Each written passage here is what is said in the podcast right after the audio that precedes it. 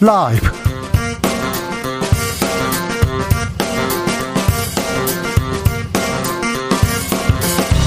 (2022년 6월 23일) 목요일입니다. 안녕하십니까, 주진우입니다. 윤석열 대통령 발언 수위 높아집니다. 어제는 문정부의 탈원전 정책을 바보짓 이렇게 얘기하더니 오늘은 경찰 인사 논란을 국기문란이라고 표현했습니다. 한동훈 장관 검찰 인사 총장 패싱 아니냐, 이런 지적에는 우리 법무부 장관이 잘했을 것이다 라고 말했습니다. 김종인 전 비대위원장, 윤 대통령 발언 좀 거칠다, 세련되지 못했다 이렇게 조언했는데요. 주스에서 짚어봅니다.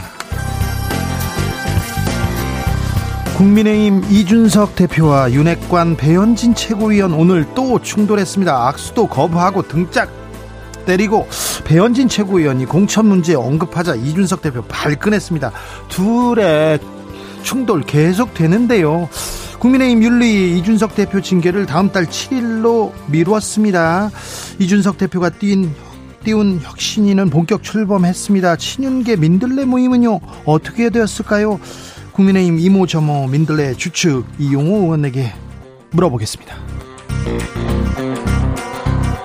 북한 김정은 국무위원장 포항까지 그려진 남해안 지도를 걸어놓고 군사회의를 합니다. 그제 누리호 발사 날에도 당 중앙군사위 열었는데요. 어떤 의도일까요? 7차 핵실험 할까요? 우리 누리호와 그리고 북한의 미사일은 어떻게 다른지도 알아보겠습니다. 김종대, 이승원 두 분께 물어봅니다. 속보 알려드립니다. 집중호우 영향으로 강우에 의해서 아프리카 돼지열병 오염원이 농장 내 유입 가능성 높아집니다. 경기, 강원, 충북, 경북 양돈 농장 외출 자제하고 배수로 정비, 축사 내부 소독, 돼지 음용수 상수도 사용, 모돈 접촉 자제 등 기본 방역 수칙 준수 당부드립니다. 나비처럼 날아 벌처럼 쏜다. 여기는 주진우 라이브입니다.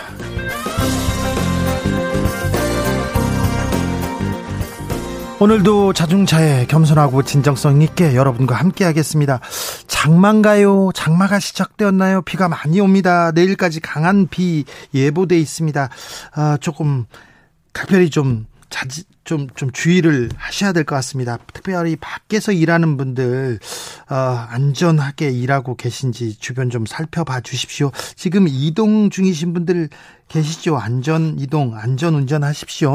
산불 피해 입으셨던 지역에서 비가 오면요, 아이고 또 산사태 피해 걱정이 됩니다. 주의하시고 조심하셔야 됩니다. 재난 주간 방송 KBS 주진우 라이브 이렇게 잘 듣고 계시면 실시간으로 저희가 어디 조심하세요 알려드릴 테니까 잘 들으시면 됩니다. 여러분 지금 창밖은 비가 옵니까? 창밖 풍경 알려주십시오. 샵 9730 짧은 문자 50원이고요. 긴 문자는 100원입니다. 콩으로 보내시면 무료입니다. 이런 날은 창밖을 하염없이 쳐다보는 것도 괜찮은데 주진우 라이브와 함께 하시죠. 주진우 라이브 시작하겠습니다.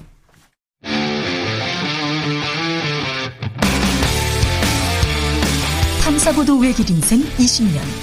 주 기자가 제일 싫어하는 것은?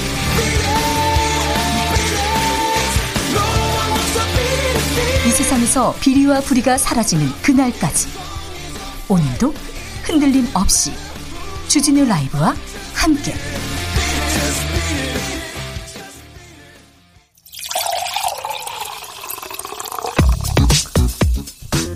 진짜 중요한 뉴스만 쭉 뽑아냈습니다. 주스 정상근 기자 어서 오세요. 네, 안녕하십니까. 오늘은 목이 왜 그래요? 네? 목이 지금 살짝 네. 부어 있습니다. 감기 걸렸나요? 네, 감기 네. 있습니다. 요즘 감기 드는 사람들 많습니다. 그러니까 감기 그리고 또 건강 조심하셔야 됩니다. 얼른 나으세요. 네, 고맙습니다. 그래도 제 목소리보단 좋아요. 아이고, 네, 네. 감사합니다. 하십시오. 네. 네. 윤석열 대통령 오늘 경찰 비판했습니다. 네, 최근 경찰이 치안감 인사를 발표했다가 2시간여 만에 이를 번복해서 논란이 됐습니다. 최초 경찰청은 실무진의 실수라고 해명했다가 행정안전부 지침에 따른 것이다 라고 밝혀서 행안부의 경찰 군기잡기 아니냐라는 지적이 나왔는데요. 그랬죠. 그런데 이상민 행정안전부 장관은 전혀 다른 얘기를 했습니다. 이상민 장관은 경찰이 대통령 결재 없이 일방적으로 인사안을 공개했다라는 거였는데요. 그런데 오늘 윤석열 대통령 한마디 했어요? 네, 윤석열 대통령은 오늘 기자들과 만난 자리에서 경찰의 행위는 아주 중대한 국기문란이 아니면 어이없는 이 공무원으로서 할 수 없는 과오라고 비판했습니다. 윤석열 대통령은 대통령 재가도 행안부 의견도 나오지 않은 상황에서 인사가 밖으로 유출이 되고 언론의 인사가 번복된 것처럼 나간 것이다 라며 이같이 말했습니다. 윤석열 대통령은 인사는 번복된 적이 없다라면서 행안부에서 검토에 올라온 대로 재가를 했다라고 말했습니다. 그러니까요. 행안부가 보낸 인사는 경찰이 발표했는데 그거 잘못됐다 뒤집었어요. 그래서 누가 지금 잘못인가, 행안부의 잘못이 아닌가 경찰의 잘못인가 이걸 따져보고 있는데 국기문란이다. 일단 경찰한테 경찰이 잘못됐다 압박을 합니다. 검찰에 대해서는 다른 얘기를 했어요? 네, 윤석열 대통령은 또한 한동훈 법무부 장관이 검찰총장이 공석인 상황에서 검찰 인사를 단행한 것을 두고 이 책임 장관으로서의 인사 권한을 대폭 부여했기 때문에 인사를 잘했으리라 본다라고 말했습니다. 그래요?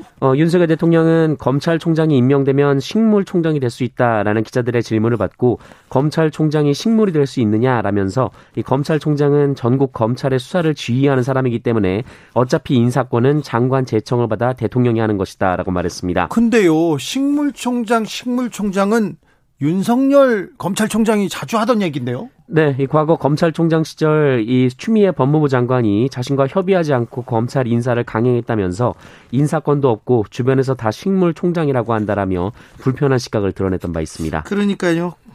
그때하고는 좀 많이 달라졌습니다. 아무튼 한동훈 법무부 장관이 자리를 비워놓을 수 없다 그러면서 검찰 인사 계속하고 있습니다. 그런데 검찰총장 자리가 더 중요한 거 아닌가요? 검찰총장을 왜 비워놓고 다른 검사들을 계속 임명하는지, 특별히 윤핵관, 특수부, 공안통만 이렇게 임명하는지 계속해서 검찰에 대한 각별한 애정 윤석열 대통령 보입니다. 전국 노래자랑 송혜 선생님 후임으로 검사 임명한다는 그런 얘기 나온다지 않습니까? 그런 점은 좀 유념하셔야죠. 알겠어, 내가 검찰은 잘 알아, 내가 알아서 할게. 그러더라도 이런 얘기도 나옵니다. 노동부가 주 52시간 제도 손보겠다 이렇게 얘기 나왔습니다. 이거 윤석열 대통령이 후보 시절에 계속 하던 얘기입니다. 네, 이정식 고용노동부 장관은 오늘 현재 주 단위로 관리되는 연장 근로시간을 노사 합의로 월 단위로 관리할 수 있도록 하는 방안을 검토하겠다라고 밝혔습니다. 이거 헌법에 나오는 얘기인데 헌법에 나오는 얘기를 지금 노사가 얘기한다고요? 네, 이정식 장관은 제도적으로는 주 최대 52시간제 기본 틀 속에서 운영 방법과 이행 수단을 현실에 맞게 개편하는 것이다라고 설명했습니다. 그러면서 이 주단위 초과 근로 관리 방식은 주요 선진국 중 우리나라가 유일하다라고 했고요. 해외 주요국은 기본적으로 노사 합의에 따른 선택권을 존중하고 있다라고 했습니다. 아니, 장관님 이거 아닌 것 같은데요. 주요 선진국이 주단위 아니라고요? 네, 우리나라는 2018년 여야 합의로 주 최대 52시간제를 도입했었는데요.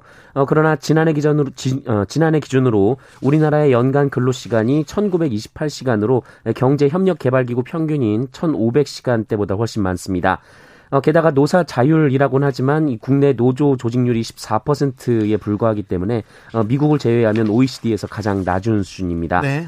참고로 노조 조직률은 아이슬란드가 90.7%, 덴마크가 67%, 이탈리아 32.5%, 영국 23.5%, 일본 16.8% 등입니다. OECD만 놓고 보더라도 우리나라 노동량 가장 일을 많이 하고요. 가장 적게 잡니다. 학생 때부터 가장 학교 가서 공부 열심히 하고요. 가장 적게 자고, 가장 적게 쉽니다. 근데 너무 많이 일을 하는데, 사장님들 너무 많이 일을 시키고, 그래서 우리가 법으로, 헌법에서 정해놨어요. 이 정도 하자, 이렇게 정해놨는데, 이 부분에 대해서 계속 이렇게 손댈 것 같습니다. 주 52시간 제도는 어떻게 되는지 저희가 면밀하게 좀 분석해 보겠습니다. 이준석 국민의힘 대표 윤리 열렸어요. 어젯밤에 계속 되는데 어떻게 됐습니까? 네, 국민의힘 중앙윤리위원회는 어제 심야까지 이준석 대표의 성상납 의혹과 관련한 품위유지 위반 의무에 대한 심의를 이어갔으나 결론을 내리지 못했습니다. 이에 윤리위원회는 다음 달 7일 회의를 다시 열어서 이준석 대표로부터 소명을 들은 뒤 징계 여부를 의결한다라는 방침입니다. 또 미뤘어요? 하지만 이준석 대표 성상납 의혹, 증거인멸 의혹이 제기된 이 김철근 당대표 정무실장에 대해서는 징계 절차를 개시하기로 했습니다. 아, 그래요? 네, 이 의혹을 사실로 인정을 한 셈이어서 네. 사실상 이준석 대표에 대한 징계 수순에 접어들었다라는 분석이 나오고 있습니다. 증거인멸로 지금 김철근 당 정무실장을 징계하기로 했다. 그럼 증거인멸은 맞다 이렇게 보는 것 같네요. 이준석 대표 격앙됐습니다. 네, 이준석 대표는 윤리위원회가 끝나자마자 기자들과 만난 자리에서 2주 뒤에 무엇이 달라지는지가 궁금하다라며 길어지는 절차가 당의 혼란에 전혀 도움이 되지 않는다라고 말했습니다. 한편 회의가 진행되는 동안 이준석 대표의 출석을 두고 양측은 공방을 주고받으며 신경전을 벌였습니다. 네. 이준석 대표는 출석 요청을 했는데 거절당했다라고 말했고요. 이양희 윤리위원장은 거절한 적 없다라고 반박했습니다. 다음 달 7일 불러가지고 또 얘기한다지 않습니까? 어떻게 되는지 계속 이어집니다. 윤리 계속하네요. 이준석 대표 충돌 오늘도 이어갔습니다. 배현진 최고하고 또. 네, 오늘 오전 9시쯤 국민의힘 최고위원회가 열렸고 이준석 대표가 모습을 드러냈는데요. 이에 먼저 자리에 앉아있던 배현진 최고위원이 다가가서 악수를 청했습니다. 그러나 이준석 대표는 악수를 밀어내며 거부를 했는데요. 네. 배현진 최고위원이 이준석 대표의 손목을 잡자 이마저도 뿌리쳤습니다. 네. 결국 배현진 최고위원이 다른 회의 참석자들과 인사를 한 후 자리로 돌아오다가 이준석 대표의 어깨를 툭 살짝 때렸는데요. 네. 이준석 대표는 반응을 보이지 않았습니다. 네. 국민 앞에서 생중계하는데 두 분이 뭐 하는지 잘 모르겠어요.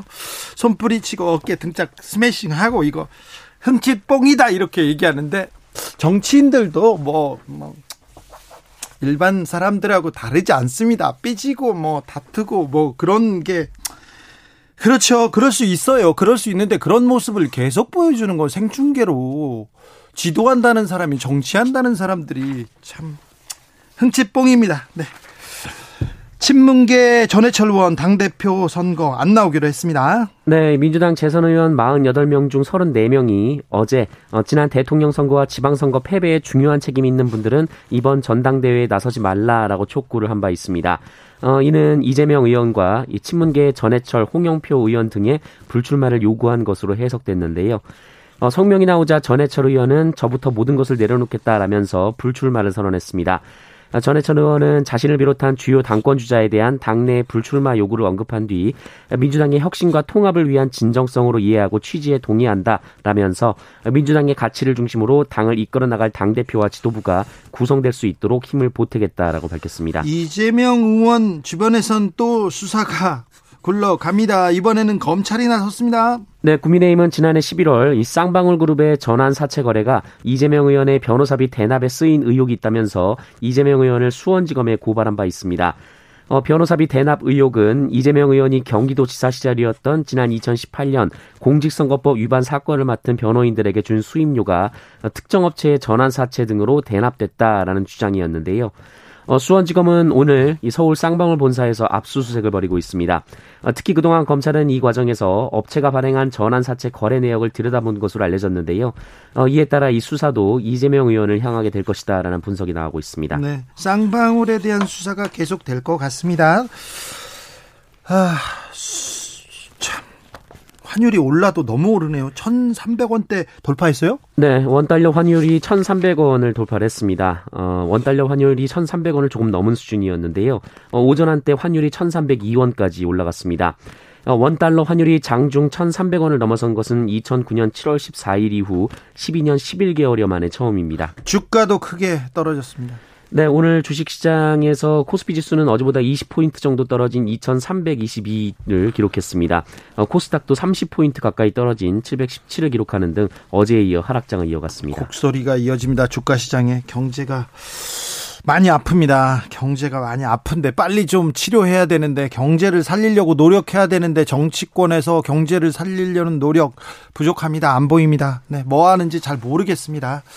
재난속보 전해드리겠습니다. 오늘 오후부터 내일까지 전국에 돌풍, 천둥, 번개를 동반한 강하고 많은 비 내릴 것으로 예상됩니다. 산지 비탈면, 공사장, 옹벽, 산불 피해 지역 등 산사태와 붕괴 우려가 있는 곳은 출입을 금지하여 주시기 바랍니다. 둔치 주차장, 하천변, 계곡, 야영장 등 침수 위험이 있는 지역 가지 않도록 하시고요. 해당 지역에 차량을 주차한 경우 미리 안전한 곳으로 이동해야 됩니다. 농경지 침수와 농수로 범람, 급류에 유의하시고요. 강풍에 따른 시설물 관리와 안전사고에 유의하시기 바랍니다. 이럴 때 꼭 이렇게 캠핑 간다면서 아우 낭만이 있어 그런 사람들이 꼭 있어요. 안 됩니다. 내일까지 비가 많이 온다니까 조심하셔야 됩니다. 서해에서 피살된 공무원 유가족들이 정보 공개 요구를 했는데 대통령 기록관에서 거부했네요. 네, 행정안전부 대통령 기록관이 서해 피살 공무원 이대준 씨의 유족이 제기한 정보 공개 청구에 대해 유족에게 부존재 통지서를 어제 통보했습니다. 네. 대통령 기록관은 일반 기록물을 대상으로 최대한 찾아봤으나 해당 기록이 부존재하다라고 밝혔고요. 그런데요, 유족들이 왜 문재인 대통령을 고발한다고 하죠? 네, 이대준 씨의 형 이대진 씨는 기록 공개가 거부되자 이렇게 된 이상 문재인 전 대통령을 고발할 수밖에 없다라고 말했습니다. 아니, 지금 정권이 바뀌고 대통령 기록관, 행정안전부 이거 윤석열 정부로 바뀌었잖아요. 네, 수사를 시작하면 사건 자료를 열어볼 수 있지 않겠느냐라면서 앞으로 할 수 있는 모든 일을 다 해보겠다라고 말했습니다. 네. 그러면서 문재인 전 대통령이 사건 관련 기록을 대통령 지정 기록물로 지정했다라고 주장하며 뭔가 숨기고 있다라고 말하기도 했습니다. 아무튼 정권이 바뀌었는데 전 대통령한테 고발을 하는군요. 포스코에서 성폭력 문제가 논란이 되고 있습니다. 네, 포스코에서 근무하는 여직원이 같은 부서 동료들에게 무려 3년 넘게 지속적인 성폭력을 당했다라는 주장이 제기됐습니다. 아유, 너무하더라고요. 네, 해당 직원은 지속적으로 성희롱과 성추행 등 성폭력을 당했다면서 지난 12일 같은 부서 상사 4명을 경찰에 고소했습니다. 네. 보도에 따르면 피해 여성은 50여 명이 근무하는 부서에서 유일한 여성으로 근무를 했는데요. 그러나 그동안 이 사무실에서 상습적으로 성희롱을 겪었고 이 회식 때에는 상사가 허벅지를 만지는 등 추행을 당했다라고 주장했습니다. 아이고. 또한 술을 마시고 나면 반드시 노래방을 갔는데 본인을 끌어안거나 몸을 밀착시켜 추행했다라며 회식에 빠지겠다고 하면 인사평가에 불이익을 주겠다라는 말을 들어야 했다라고 주장했습니다. 이에 피해자는 선임 한 명을 사내에 신고를 했는데 이 부서에서 따돌림을 당해서 정신과 치료도 받았다라고 주장했습니다. 2차 가해네, 2차 가해. 네, 그리고 지난달 말 이 같은 건물에 살던 또 다른 선임에게 폭행 및 성폭행을 당했다며 해당 선임을 유사강간 등 혐의로 경찰에 고소하기도 했습니다. 이 가해자로 지목된 선임들은 성폭력 사실을 부인하고 있는데요. 하지만 회식 자리 등에서 추행당하는 모습을 목격한 동료 직원의 증언이 나온 것으로 알려졌고요. 또 문자메시지 대화 내용의 일부가 공개되기도 했습니다. 이 포스코 측은 피해자에 대한 분리 조치를 완료했고 해당 부서 리더의 보직을 해임하고 피고소인 4명에 대해서는 경찰 조사가 나올 때까지 업무에서 배제하기로 했다라면서 경찰 조사에 적극 협조하고 결과가 나오면 무관용 원칙을 적용할 것이다라고 밝혔습니다. 얼마나 회사 가는 길이 고통스러웠을까요? 회식 자리에서 성추행을 당했어요. 회식 자리에서 너무 고통스러워요. 이런 사람들 정말 많더라고요.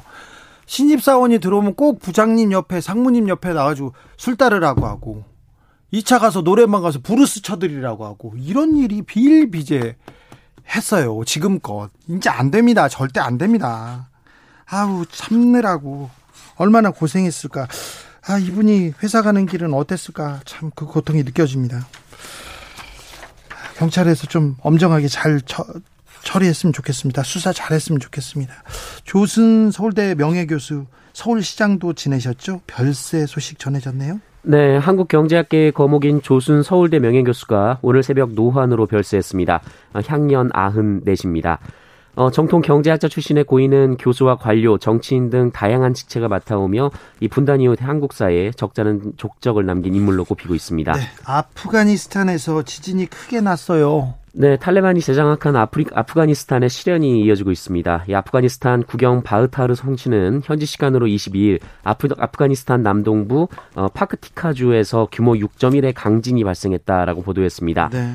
아프간 당국은 최초 사망자가 130여 명이라고 발표했습니다만 이 산간 지역의 피해 소식이 전해지면서 1,000명 이상으로 폭증을 했습니다. 네. 하지만 상황에 따라 희생자 수가 더 크게 늘어날 가능성도 있습니다. 아이고.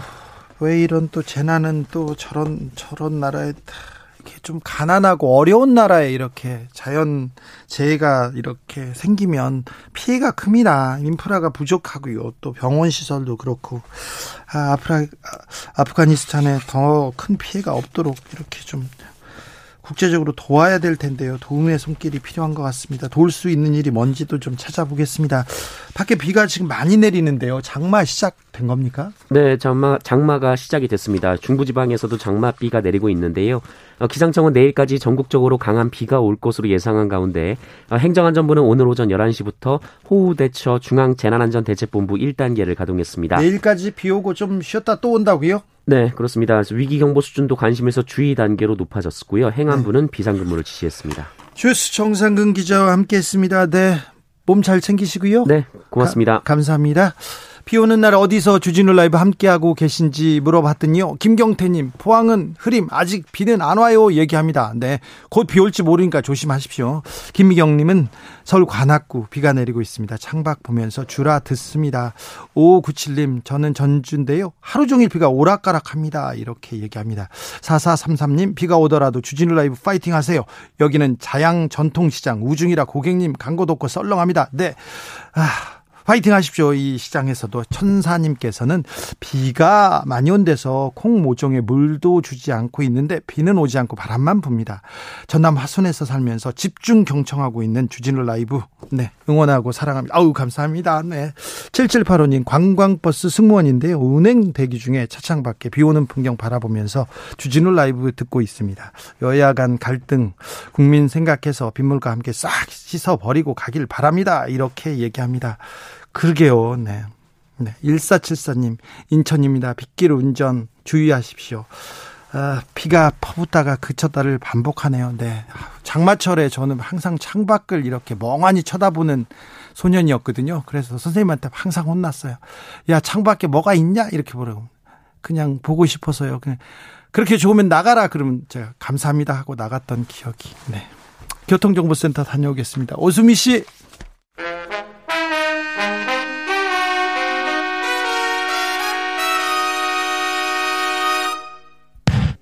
주진우 라이브 돌발 퀴즈. 오늘의 돌발 퀴즈는 객관식으로 준비했습니다. 문제를 잘 듣고 보기와 정답을 정확히 적어 보내주세요. 민방위복 색깔이 17년 만에 바뀝니다. 현재의 민방위복은 2005년 민방위대 창설 30주년을 맞아 이 세계 통일된 복장으로 제작됐는데요. 행정안전부는 민방위복 디자인을 바꾸기 위해 내일부터 7월 6일까지 국민 의견을 모은다고 밝혔습니다. 자, 여기서 문제 드릴게요. 현재 민방위복의 색깔은 무엇일까요? 보기 드릴게요. 1번 빨간색, 2번 주황색, 3번 노란색. 다시 들려드릴게요. 1번 빨간색, 2번 주황색, 3번 노란색. 샵9730, 짧은 문자 50원, 긴 문자는 100원입니다. 지금부터 정답 보내주시는 분들 중 추첨을 통해 햄버거 쿠폰 드리겠습니다. 주진우 라이브 돌발 퀴즈, 내일 또 만나요.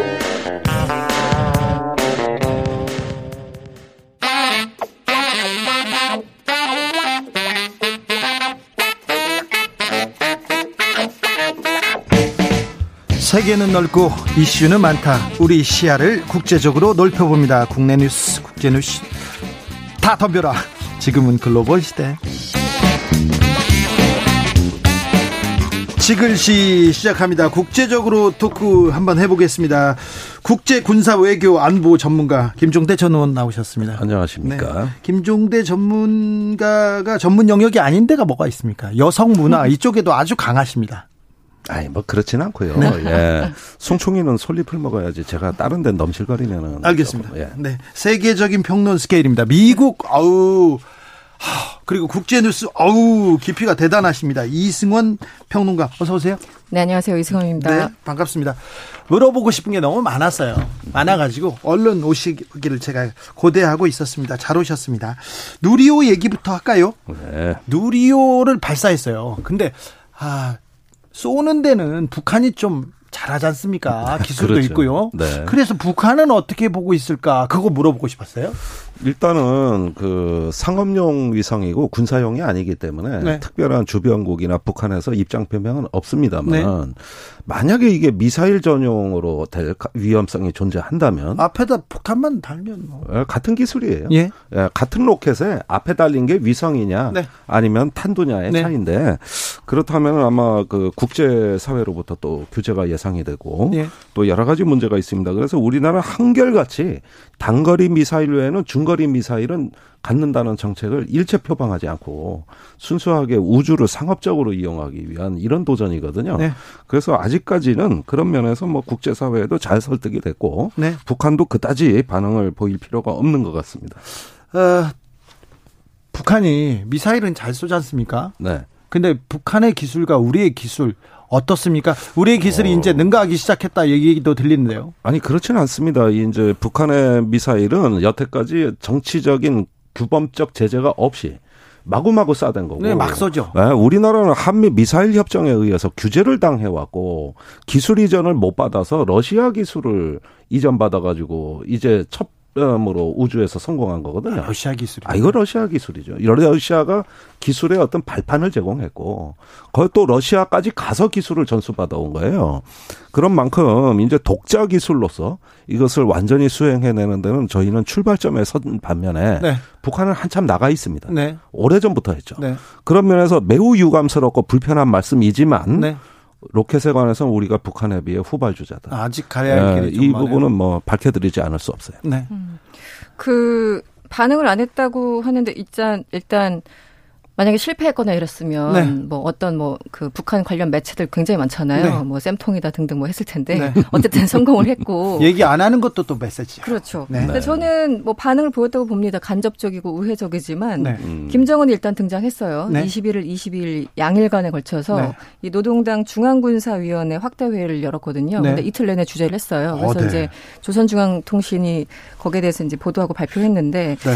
그 하필이면 21일 날 그 회의를 왜냐면은 그 전에 할 수도 있고 네. 24일, 5일 할 수도 있잖아요. 네. 날짜를 정하고 거기서 나온 메시지를 본다면 분명히 누리호나 이런 것에 대해서 의식을 하고 있었다. 다만 그 누리호 그 자체에 대해서 언급만 없었지 다양한 그 형태를 통해서 메시지를 보낸 것이 아닌가라는 생각이 들어요. 그렇죠. 네. 네. 북한은 뭐 하는 게 다 정치하고 연결돼 있고 다 메시지예요. 날짜까지 시간까지 맞춰서 메시지를 보내니까요. 네. 보통. 네. 네. 그 노동당 중앙군사위원회 좀 더 말씀드리면 일단 이틀간 진행이 됐고 김정은이 이런 얘기를 합니다. 이 전선, 그러니까 전방부대죠. 전방부대들의 작전 능력을 높이기 위한 중요 군사적 대책들을 취하고 있는 당의 어떤 견해와 결심을 피력했다. 이렇게 얘기를 했는데 한마디로 네. 새로운 어떤 작전 계획을 이제 수정하거나 뭐 작전 임무를 추가하거나 이런 내용들이 좀 논의가 된 것 같습니다. 그래서 네. 내부적으로 본인들도 그러니까 우리들도 뭔가를 준비하고 있다 이런 메시지를 강력하게 보내고 있는 상황입니다. 네, 그게 그 최근에 단거리 미사일을 많이 실험했거든요. 마침 그 회의를 하는 벽면에 포항 쪽에 지도가 네. 걸려 있었는데 네, 맞습니다. 이제부터는 그 남한의 후방 지역, 포항이나 부산 이런 어떤 일대를 타격할 수 있는 단거리 미사일에 의한 작전 계획을 보여주는 것이고 또 최근에 이제 북한의 핵의 전술 무기화 가 계속 강조되고 있는 추세를 비춰봤을 때 여차하면은 어떤 한반도 전장에서 우리의 어떤 주요 지점들을 파괴할 수 있는 전술핵 무기 가능성도 시사하고 있는 겁니다. 그런 만큼 이번 중앙 확대 군사 회의에서는 이런 군사 정책뿐만이 아니라 정책 전략 다 검토가 되고 이게 확대 회의라 가지고 어떤 군정에 관한 사항 그러니까 뭐 인민군의 정신무장이라든가 네. 결속이라든가 이런 강대강 대응을 할 수 있는 어떤 힘을 한번 비축해서 이걸 갖다가 전체 군을 갖다가 한번 점검하는 이런 종합적인 그 국방정책 점검회의 1년에 한 번 정도 있을 법한 네. 이런 회의로 진행이 됐다는 거예요. 네. 네. 밖에 비가 많이 내리고 있습니다. 재난 속보 알려드립니다. 장마전선 영향으로 많은 비 예보되어 있습니다. 산사태 발생 우려되는 상황입니다. 서울, 경기, 강원, 전남, 제주 지역에는 산사태 위기경보 주의 단계가 발령됐습니다. 산사태 취약지역 주민 그리고 방문객 등 산지와 인접해 있으신 분들 안전한 곳으로 이동하여 주시기 바랍니다. 집중호우 시 산지와 인접한 주택에 머무르지 마시고 산으로부터 떨어진 안전한 친척집이나 마을회관으로 이동하시기 바랍니다. 대피 시 주변에 고령자 등 재난 사각지대 주민을 살펴 함께 이동하여 주시고 가스밸브와 전기를 차단하여 2차 피해를 예방하여 주시기 바랍니다. 재난방송과 기상방송에 귀를 기울여 주시고요. 인명피해가 우려될 경우 119의 구조를 요청하시기 바랍니다. KBS 1라디오를 조금 틀어놓고 계셔야 됩니다. 장마철에는. 네. 이번엔 미국으로 가겠습니다. 미국 물가는 어떻게 됩니까? 미국 저 바이든 대통령 이게 지금 갈 길이 먼데 막 넘어지고 괜찮습니까?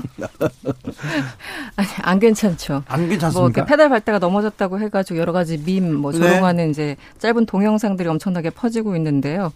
이제 바이든 대통령이 쓰러지니까 미국 경제도 함께 쓰러졌다 뭐 이런 종류의 조롱글들이 많습니다. 예. 그 바이든이 지금 이제 저번에 잠깐 말씀드린 것 같은데 사우디아라비아를 방문하고 뭐 이런 것들은 지금 결국은 인플레이션 물가 때문인 거잖아요. 이 고유가, 고물가, 뭐 이제 고금리까지 가고 있는 그 삼중고. 그런데 11월 중간 선거 앞두고 그 물가 지수가 8.6% 오르고 있고 뭐 여러 가지 잡히지 않으니까 정말 할 수 있는 모든 걸 다 하고 있는 그런 분위기예요. 그래서 이제 중동도 순방하고 국내적으로는 유류세를 한시 그 면제하는 네. 최소한 3개월은 면제하자라고 이제 제안을 하고 있고 또 하나는 재밌는 게 최근에 넥슨 모빌을 콕 집어 가지고 하나님보다 돈을 더 벌고 있다 이러면서 엄청나게 욕을 해댔어요. 아, 기름값. 네, 기름값. 그래서 하나님보다 돈을 더 버는 건 어느 만큼 버는 건지 모르겠습니다만 네. 아무튼 하나님이 돈 벌지는 않잖아요. 그러니까 그렇죠. 엄청난 표현이죠. 어쨌든 네네. 그래서 석유 회사들 입장에서는 아니 우리 할 만큼 다 했어. 네. 더 이상 여력이 없어라고 얘기를 하고 있고 바이든은 바로 대놓고 아니다. 네. 니네들 더 지금 석유 파낼 수 있어. 이렇게 지금 싸우고 있거든요. 네. 이제 생산을 계속 이제 압박하고 있고 유류세는 인하하자고 하고 있고 그런데 유류 세가 과연 물가에 직접적으로 얼마나 영향이 있을까 여기에 대해서는 또 전문가들이 지금 논쟁하고 있는 그런 상황입니다. 근데 네. 물가를 미국에서 좀 잡아야 전 세계 경제도 조금 안정세로 돌아가고 우리도 우리 물가도 조금 안정세로 돌아갈 것 같은데. 근데 말입니다. 뭐 제가 이래봬도 경제학과 나온 사람 알죠. 예. 뭐 아, 모르는 게 뭐가 있어요, 김종대. 예. 예. 그 지금 저는 미국이 과연 제대로 대처하고 있는가에 대한 의문이 좀 생기는 게 네. 불과 몇 달 전, 뭐 작년 이맘때쯤 생각해 보십시오. 정반대 분위기였습니다. 네. 무제한적 양적 완화하겠다. 또 경제 좋아진다. 달러를 무제한적으로 풀겠다. 코로나 끝나면 이제 경제 성장이 있다. 그렇죠. 그래가지고 교육, 의료, 인프라, 심지어는 어떤 각 개인에 대한 그 저 보조금 지급까지 해가지고 천문학적인 돈을 풀었고. 거기에다가 물가 인플레 인상 우려에 대해서는 별로 우려스럽지 않다. 인플레 별거 아니라고 끊임없이 얘기해왔던 게 누굽니까? 미국의 연방준비위원회 재무장관들인데 지금 말이 정반대로 바뀌었어요. 모든 경제정책을 물가 잡는 데 쓰겠다는 거예요. 그런데 최근에 바이든 대통령 지지율이 좀 폭락한데 매우 민감한 사안 중에 하나가 분유가 폭등이었어요. 네. 돈을 줘도 예, 못 사는 상황이 되니까 아이들 문제가 겹치고 거기에다가 지금은 저기 그 심리적 저항선을 유류 가격이 말입니다. 돌파해버렸습니다. 그러니까 이런 상황에서 이제 공급망의 위기를 뒤늦게 얘기를 하고 있는데 물론 공급망의 위기는 있죠. 우크라이나 전쟁의 여파도 있고. 그렇지만 그동안 얼마나 달러를 흥청망청 벌었습니까? 이런 점에서 보면은 지금 미국의 대응에 대해 가지고 전 세계가 주시하는 거는 과연 적절한 대응이고 신속하게 적절하게 할 수 있느냐 이 부분인데 지금 계속 저 불안한 얘기들이 나오고 있는 거예요. 아니 근데 이게. 전문가들이라는 분들이 세계를 이렇게 본다는 분들이 잘 못 보더라고요 한치 앞을. 그리고 뭐 주식 전문가, 애널리스트, 펀드 매니저 아주 유명한 사람들 물어보니까 아우 저희들도 뭐 몰랐어요. 또 엄청 저희들도 다 뭐지 마이너스예요 얘기하더라고요. 이렇게 못 봤을까요? 다들 그렇죠.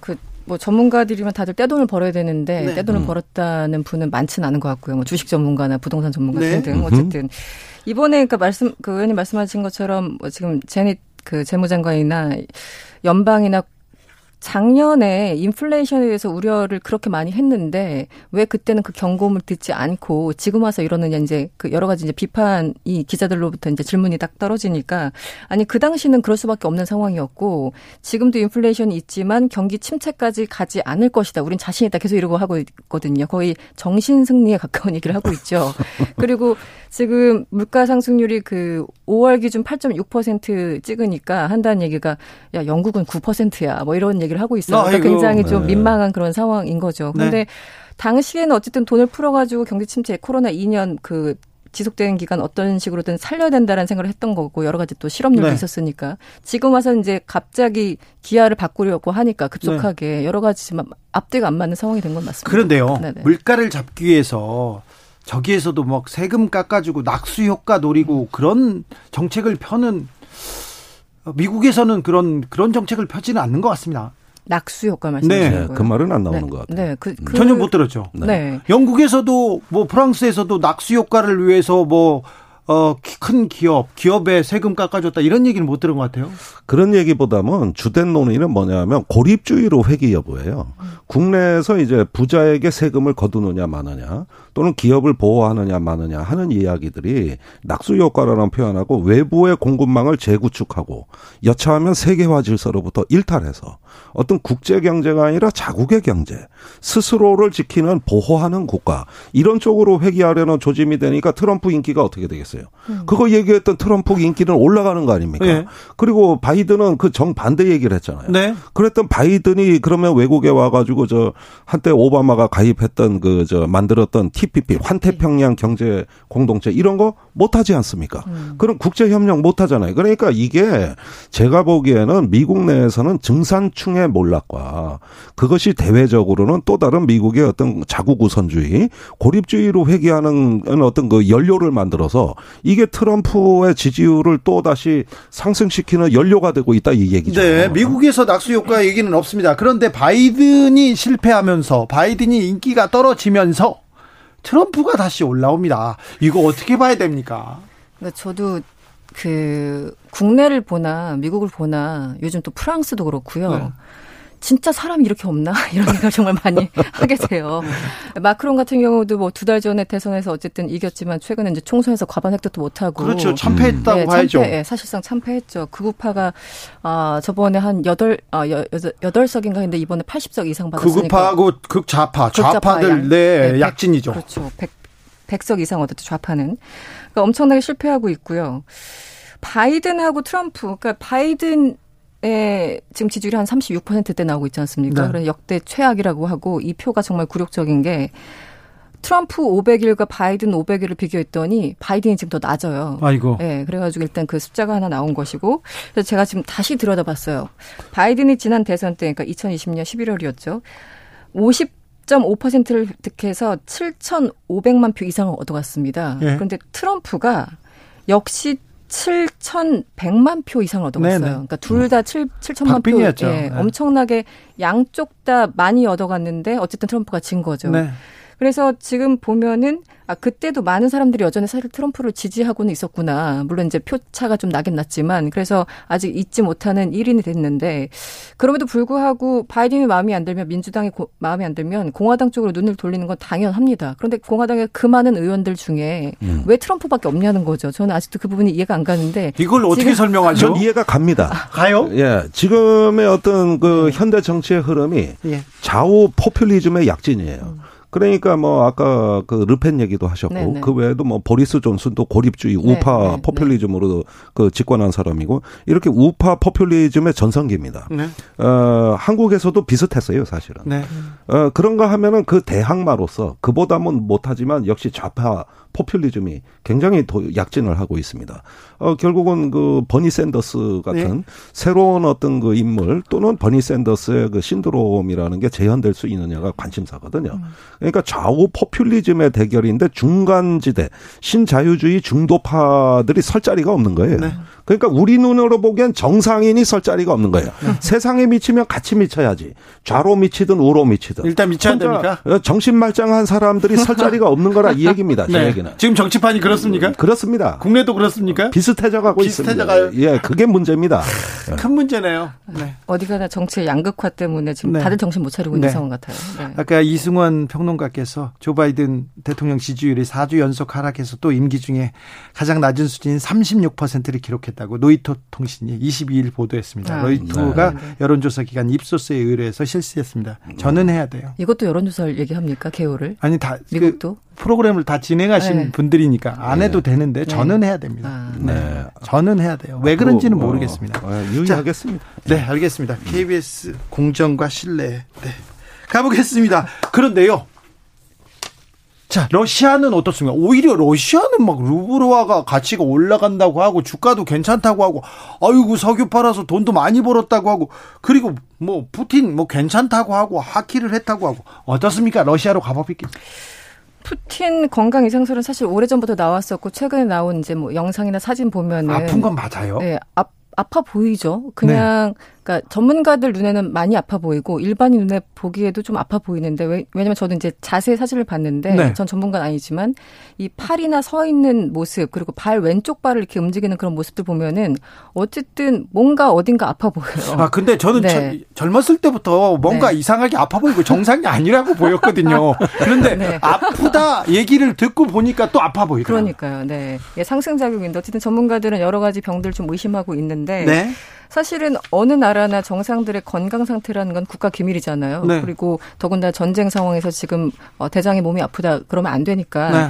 지금 그 러시아 외무장관이나 등등 이제 고위 관료들은 다들 굉장히 매일 운동하고 있고 매일 동영상이나 TV를 통해서 푸틴의 모습을 보지 않느냐. 굉장히 건강하다라고 얘기를 하고 있는 겁니다. 그런데 건강하다 얘기하는 것 자체가. 그러니까요. 그러니까 그냥 강력하게 반박하고 있는데 왜냐하면 혹시 약간 틈을 보이면 왜. 이제 지금은 약간 들어가긴 했습니다. 쿠데타. 얼마 전까지만 해도 쿠데타 얘기가 나왔었지 않습니까? 그래서 푸틴을 제거하고 뭐 어떤 사람 앉히기로 했다 그런 시나리오까지 나온 상황이었기 때문에 빈틈을 보이면 안 된다고 생각을 했을 테고 그래서 크렘린 궁에서는 굉장히 강력하게 이것을 부인하고 반박하고 있는 그런 상황이죠. 이게 네. 서방 언론대로라면 네. 사실 푸틴의 병 그 증상이 하도 많아가지고 뭐 파킨슨 병을 네. 앓고 있다, 혈액암을 앓고 있다, 못해가지고 병명이 한 5가지 나왔어요. 한 5년 전에 돌아가셨어요. 네. 그렇게 정상이에요. 네. 그런데 사실은 그런 뉴스가 대부분 과장됐다고 저는 생각을 하고 그러나 한 가지 우려되는 건 뭐냐면 판단력의 문제입니다. 그렇죠. 네. 그러니까 신체적인 문제보다는 네. 네. 이 러시아가 우크라이나 침공할 때 그 많은 망상에 가까운 네. 무모한 어떤 그 판단력 그다음에 그 준비 부족 이런 걸 봤을 때 한 나라의 어떤 의사결정 체계가 어떤 푸틴을 정점으로 해가지고 지나치게 한쪽으로 그렇죠. 편향이 돼서 네. 지금 정상적인 국가 이성이 작동하느냐 이거예요. 지금 푸틴이 전쟁을 일으킨 거의 좀 뭐라고 해야 되나요? 전쟁을 일으킨 격한 표현을 쓰고 싶습니다만 아까도 썼기 때문에 죄송합니다. 네, 안 쓰겠습니다. 그런데 전쟁 미치광이로 이렇게 계속 서방에서 압박하면 푸틴이 그래? 다른 결정을 또 의도되지 않은 그냥 격한 결정을 할까 봐 그게 걱정이에요. 아니 그러니까 지금까지의 무모함을 보면 항상 서구에서 예상했던 경계선을 뛰어넘었거든요. 네. 설마 쳐들어오겠어 하는데 쳐들어왔거든요. 네. 그리고 좀 그만할 줄 알았는데 더 하거든요. 네. 이런 걸 봤을 때 우리가 설정한 어떤 그 규칙과 기준을 항상 러시아는 초월해왔다. 네. 그런데 여기에서 비정상적인 어떤 판단이 개입된다면 대단히 위험한 겁니다. 그런 점에서 최근에 미국의 CSIS 국제전략연구센터가 여차하면 푸틴이 폴란드로 그 전쟁을 네. 확전하는 네. 이런 옵션을 고려 중인 걸 심각하게 봐야 된다. 이런 경고가 나온 거고. 주변에 벨라루스 네. 그다음에 리투아니아 다 벌벌 떨고 있어요. 네. 그 보고서 제목이 다가오는 폭풍 커밍 스톰이거든요. 네. 저는 그런 경고를 지금 무시할 수가 없다. 알겠습니다. 유심히 봐야 된다는 거예요. 다가오는 폭풍 거기까지 엄청 좋았는데 커밍 스톰. 야 좋네요. 저기 러시아 같은 경우는 이제 지금 여러 가지 핵에 대해서 각국이 상대방이 핵으로 공격할 것 같을 때 핵의 공격을 우리가 입게 되면 핵으로 이제 맞대응한다. 이게 이제 기본적인 입장이었는데 러시아도 몇 년 전에 아예 그 좀 입장을 좀 바꿨죠. 한마디로 네. 핵을 쓸 수 있는 그 전제 조건을 좀 낮춰놨습니다. 벽을 네. 낮춰놨고.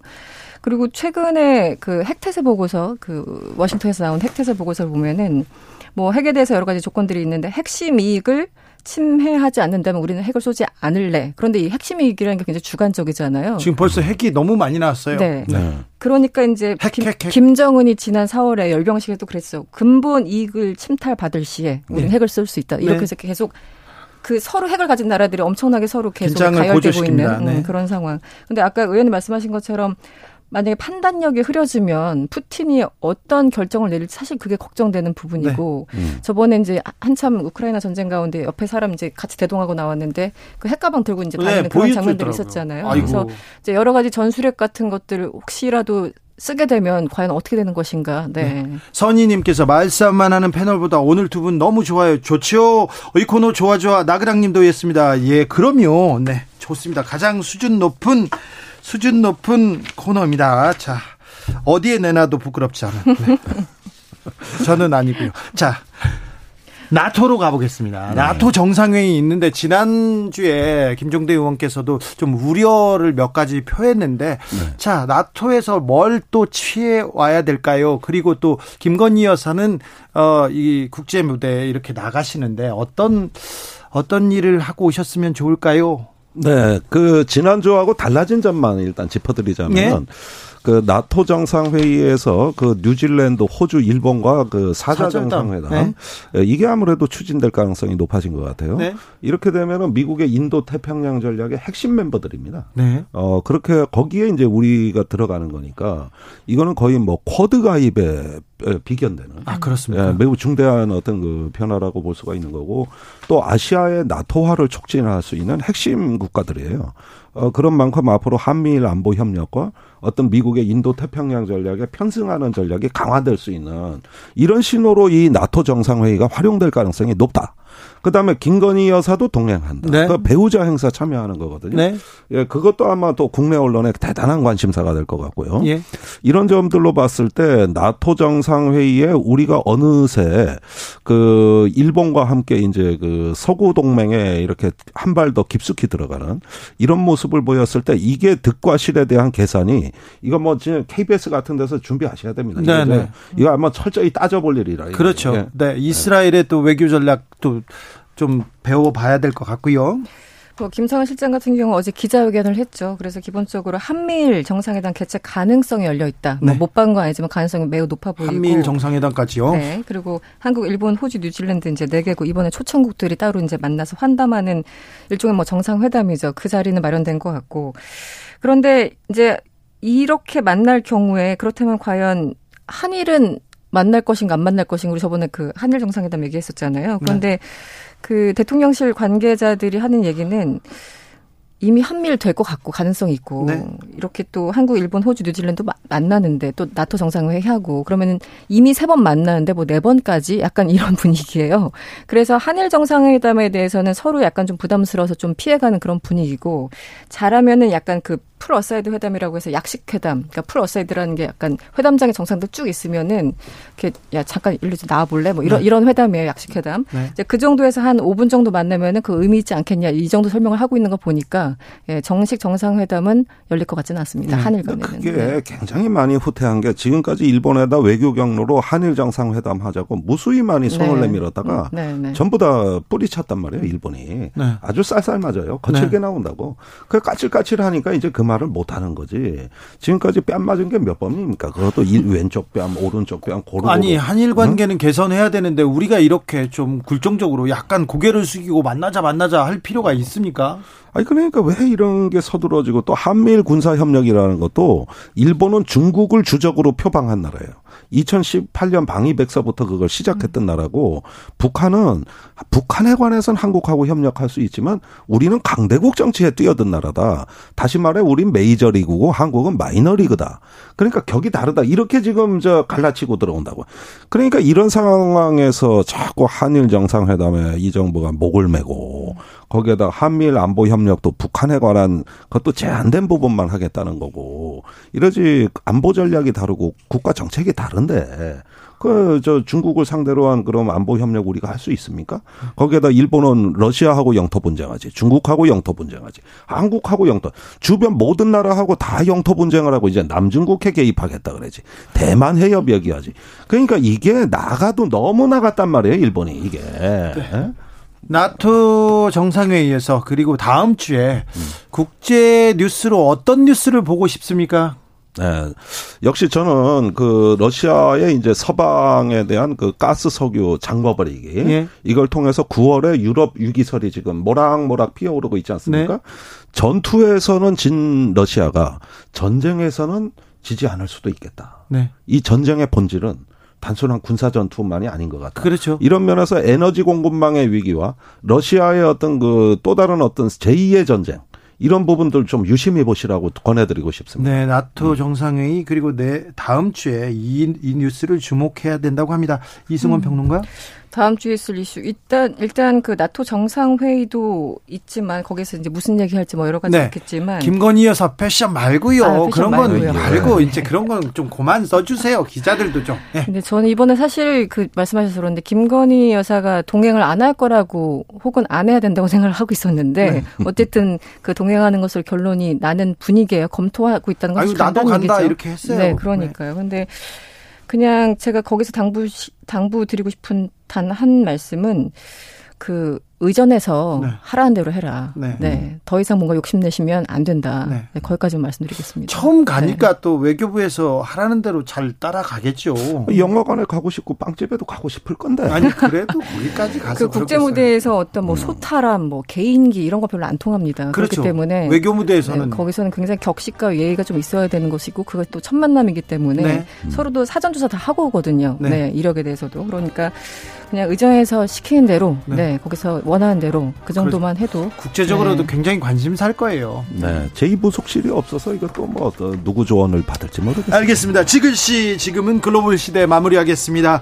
김종대, 이승원, 김종대 두 분 오늘도 감사했습니다. 감사합니다. 네, 조금 더 하고 싶어요. 네. 가지 말고 여기서 얘기하고 가세요.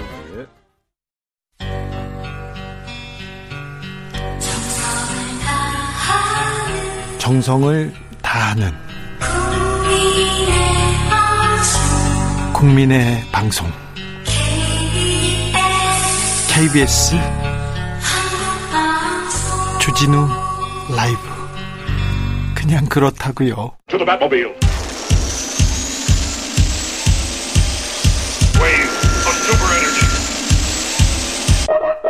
주 기자의 1분. 선거 때 정당에 세금을 줍니다. 6.1 지방선거에 약 490억 원 정당 보조금 지급됐습니다. 다가 아닙니다. 선거 끝나면 또 줍니다. 선거에서 15% 이상한 득표한 후보한테는요. 법정 선거 비용의 전부를 10%에서 15% 득표하면 절반 보전해줍니다. 4년 전 지방선거에서는 3,691억 원 줬습니다. 이번 지방선거 때는 더 많이 준다고 합니다. 우리 돈을. 네, 세금을 좀 아깝다. 네, 잘 써야 되는데.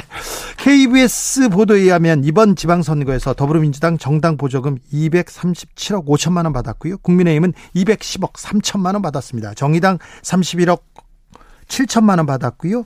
의원이 하나도 없는 군소정당인 민생당도 보조금을 받았습니다. 9억 3천만 원.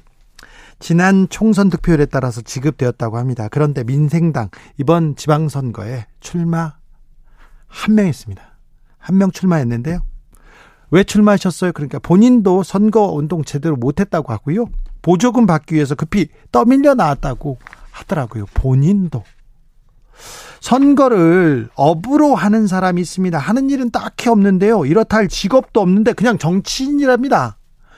잘도 살아요, 이분들. 여의도 나가지 않습니까? 이런 분들 하루에 5명씩 만납니다. 5명씩. 10년 넘게 직업 없이 정치권에서 정치인으로 사는 분한테 물어봤어요. 생활을 어떻게 하세요? 선거 때 좀 바짝 벌어가지고 쓰는 거지 뭐 이렇게 얘기하더라고요. 아니 일은 안 하세요? 아니 열심히 일할 거면 노동하지 왜 정치하나?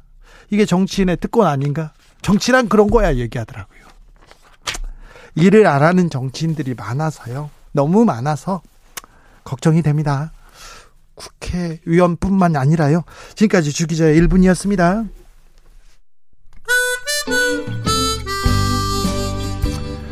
장미여관 퇴근하겠습니다.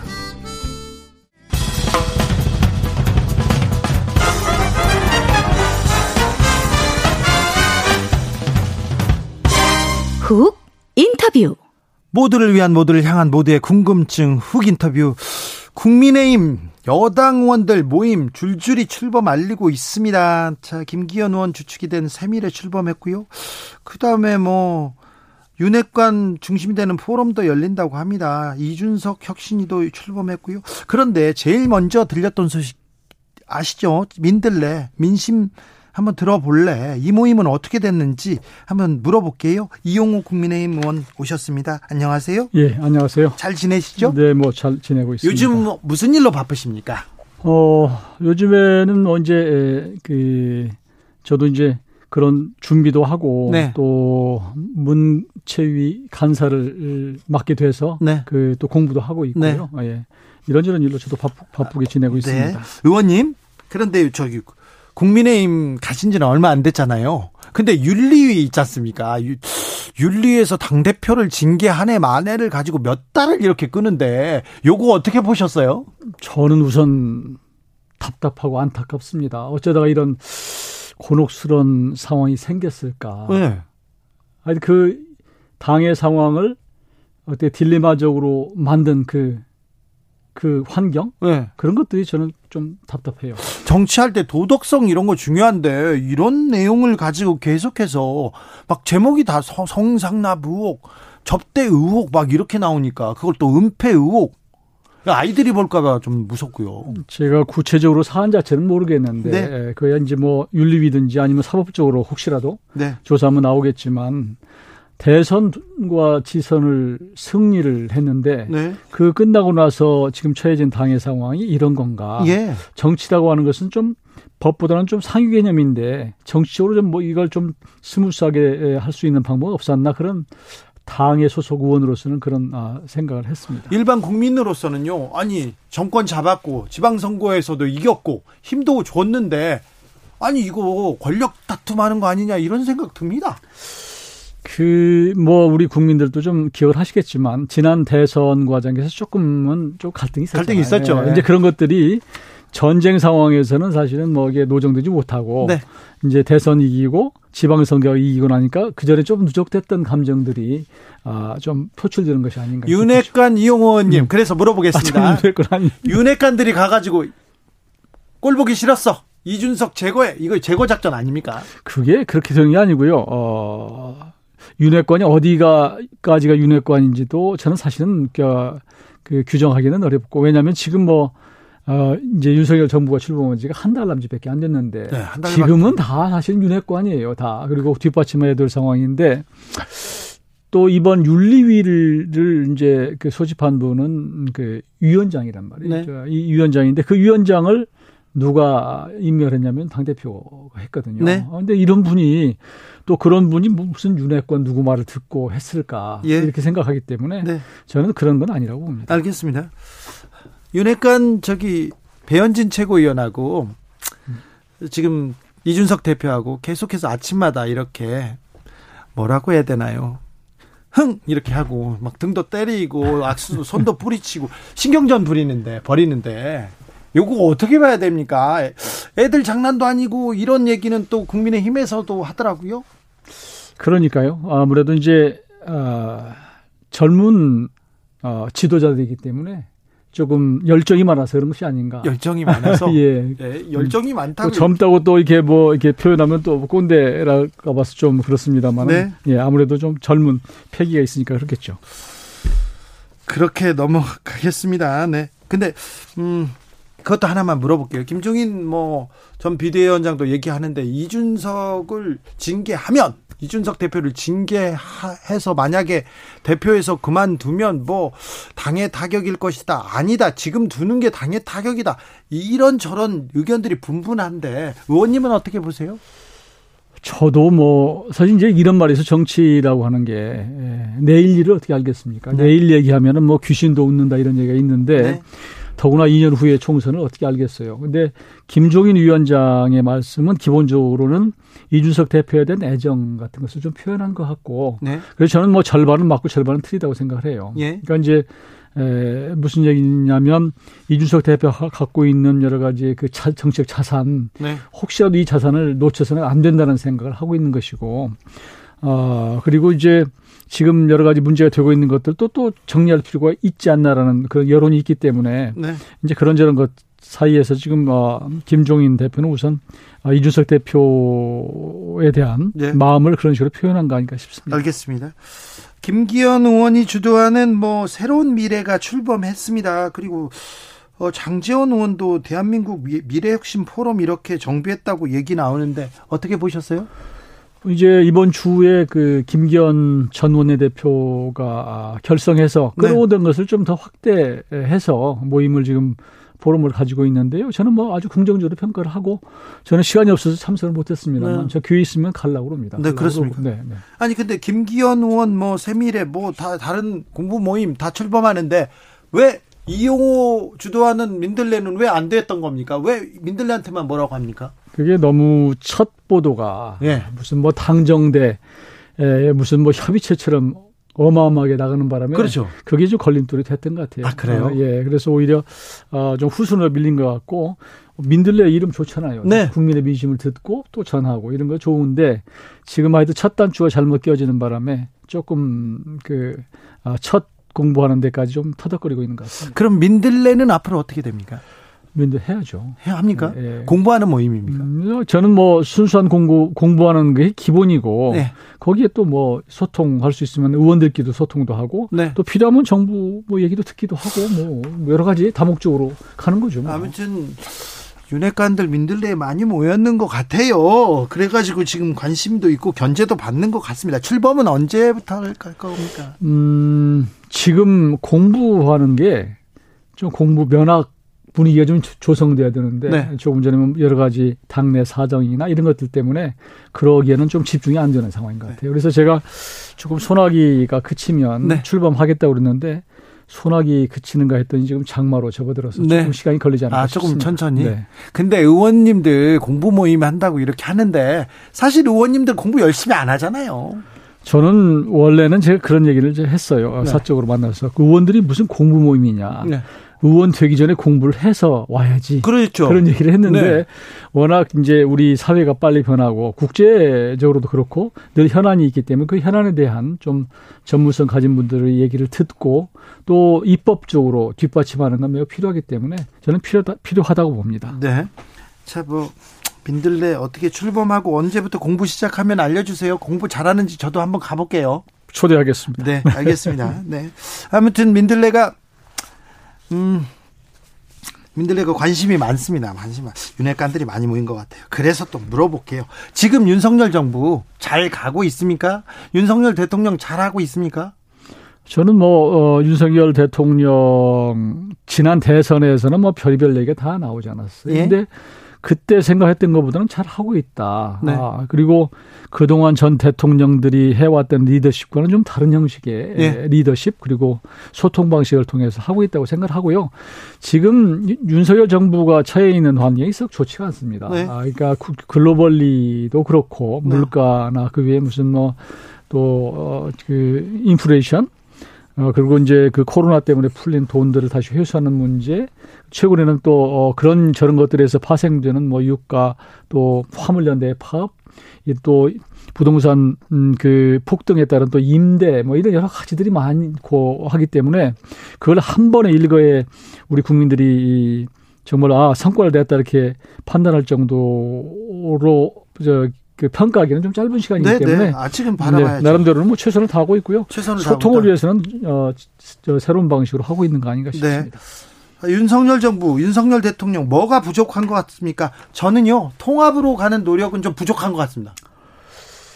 그런 지적도 있죠. 특히 이제 저는 뭐 아무래도 호남을 지역구로 두고 있는 국회의원으로서는 첫 인사에서 조금 호남 쪽이 조금 소외됐다고 하는 지적을 받고 있어요. 지역에 가보면. 그러나 이제 윤석열 대통령이 지난 대선에서 호남 소외론이 나오지 않게 하겠다. 예산이나 인사에서 이렇게 약속을 했고 또 그분이 그런 약속을 잘 지키시는 분이기 때문에 저는 꼭 약속을 지키리라고 봅니다. 그렇습니까? 아무튼 그리고요.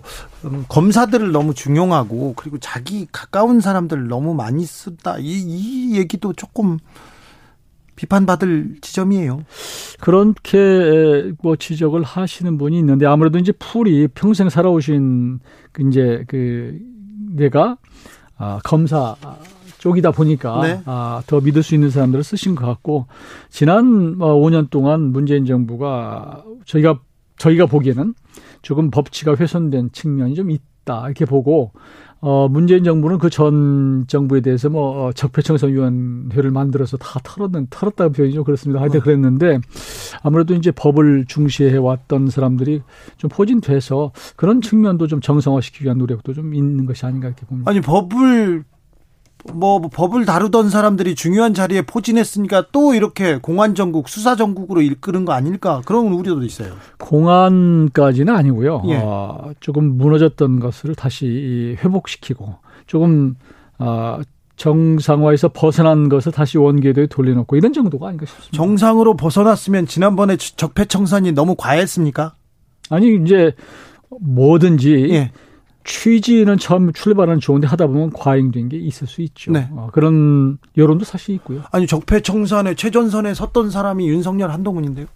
뭐 그렇게 지연하지만 네. 그러나 하여튼 그 어찌됐든 간에 네. 그 전 정부가 갖고 있었던 모든 것에 대해서 네. 다시 평가를 하고 좀 잘못된 것은 다시 잡을 필요는 있겠죠. 알겠습니다. 의원님이 또 대통령한테 쓴소리도 하고 다 또 허심탄회하게 얘기하시는 분이어서 또 이것도 좀 물어볼게요. 김건희 여사 행보 어떻게 보세요? 오늘은 저 김영삼 전 대통령 부인 손명순 여사 자택 갔더라고요. 나름대로는 이제 그 전 대통령님들의 사모님들을 네. 분들 만나서 좀 조언을 듣고 또 필요하면 안부도 전하고 이런 것들은 필요하다고 보고요. 이건 대통령이 할 수 없는 부분이기 때문에 네.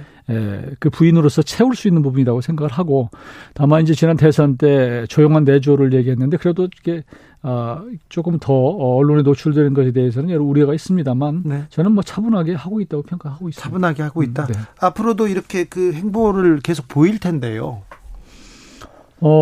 저는 필요한 부분은 필요하게 역할을 하셔야 된다고 보고 예. 다만 이제 이게 뭐 그 공적 영역이거든요 사실상 예. 이러기 때문에 그렇죠. 그걸 뒷받침할 수 있는 기구를 만들어서 또 때로는 언론과 소통할 수 있는 창구도 또 만들어서 이렇게 당당하게 하시는 것도 방법이라고 생각합니다.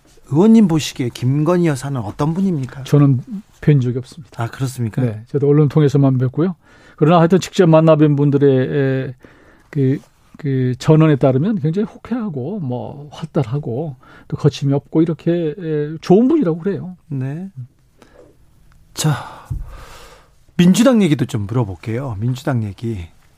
민주당은 좀 어떻습니까? 민주당 지금 하는 거 보면 어떻게 민주당은 어디를 향해 가고 있는 것 같습니까? 민주당도 좀 걱정이에요. 사실은 저희 당 못지않게 걱정인데 건전한 야당으로서 자리매김을 해야지 사실 여당도 일을 할 수 있는 것이고요.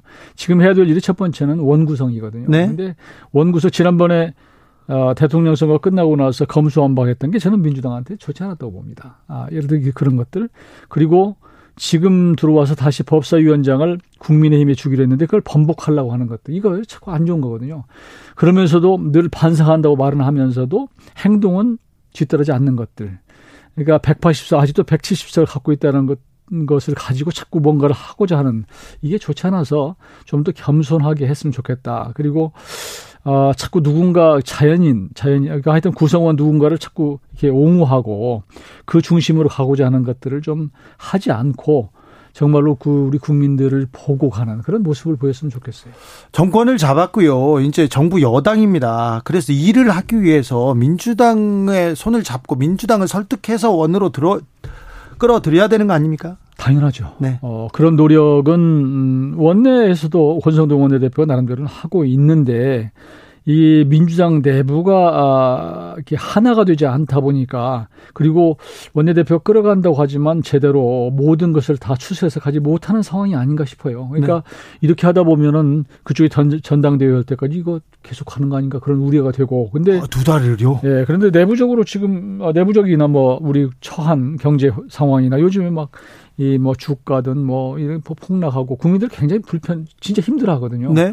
이런 상황에서 민주당이 정말로 그 원내대표가 그 욕을 먹을 각오하고 원래 약속을 지키는 모습을 보여주면 저는 민주당에 대한 신뢰가 회복되려고. 힘을 가진 사람이 힘이 있는 사람들이 손을 내미는 게 이게 정치의 첫발 아닐까요? 아니 국회는 여당이 소수기 때문에 하고 싶어도 야당이 좀 응해줘야 되는데 지금 그러지 않는 상황이기 때문에 민주당이 지금 조금 통합되지 않았다 이렇게 지적했는데요.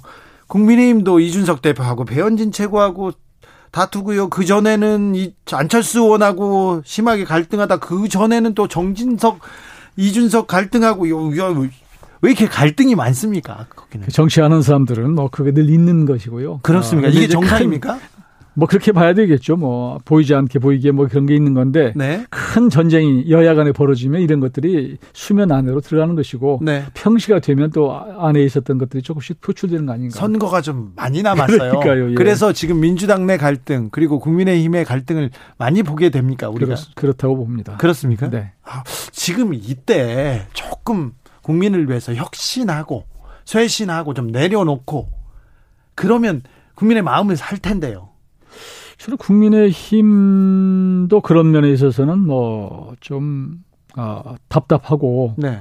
저도 안타깝게 생각해요. 그러니까 모처럼 두 번의 승리를 안겨줬는데 좀 내부가 좀 안정돼서 잘 이렇게 정부가 갈 수 있도록 뒷받침하는 것 그런 모습을 보여줬으면 좋겠는데 네. 어쩌다 이렇게 좀 곤혹스러운 상황이 됐나. 이게 좀 저 안타깝고요. 네. 그런가 하면 이제 민주당이 큰 대승적으로 여야 간에 원 구성이 돼서 좀 국회가 제대로 돌아갔으면 좋겠는데 그건 네. 더 큰 걱정입니다. 알겠어요. 여당은 지금 국민의힘인데 국회에서는 지금 계속 민주당이 힘이 있다 이렇게 계속 얘기하십니다. 네. 오늘 출범한 국민의힘 혁신위는 어떻게 갈까요? 잘 갈까요? 혁신위의 모든 게 지금 딱 힘이 실리기에는 아무래도 당내가 좀 소란스러워요. 그렇네요. 네, 출범했다는 것도 네. 잘 모르겠어요. 그러니까 혁신의 방향이나 모인 분들이 좀 이제 10인 10색이 될 수도 있는 그런 상황이어서 네. 그분들이 잘 끌어서 예. 혁신은 언제든지 좋다고 생각합니다. 그러니까 그런 차원에서 뭐 공천 룰이 됐든 뭐가 됐든 간에 네. 좀 잘 만들어줬으면 좋겠는데 네. 지금 분위기가 조금 더 시간이 걸리지 않을까 싶어요. 네. 0764님께서 이용호 의원님 우리 지역구는 아니고 저는 대구 살지만 좋아합니다. 이렇게 얘기합니다. 지역구에서 나 이용호 엄청 좋아해. 그런데 당이 그래 이렇게 얘기하던데 조금 나아졌습니까? 요즘 많이 나아졌습니다. 그러니까 지난번 저 지방선거에서 아시겠지만 38% 저기 광주에서 투표율 나온 것은 그건 굉장히 네. 민심이 호남의 민심이 뜻이라는 네. 것이고요. 또 그렇기 때문에 오히려 최근에는 저희 지역에서도 그냥 좀 아쉽지만 그나마 잘 됐다. 또 그렇게 평가하는 분들이 있습니다. 민심의 추이는 계속 읽어보겠습니다. 또 모시겠습니다. 이용우 국민의힘 의원이었습니다. 감사합니다. 네, 고맙습니다. 정치 피로, 사건 사고로 인한 피로, 고달픈 일상에서 오는 피로. 오늘 시사하셨습니까? 경험해보세요. 들은 날과 안 들은 날의 차이. 여러분의 피로를 날려줄 저녁 한 끼 시사. 추진우 라이브.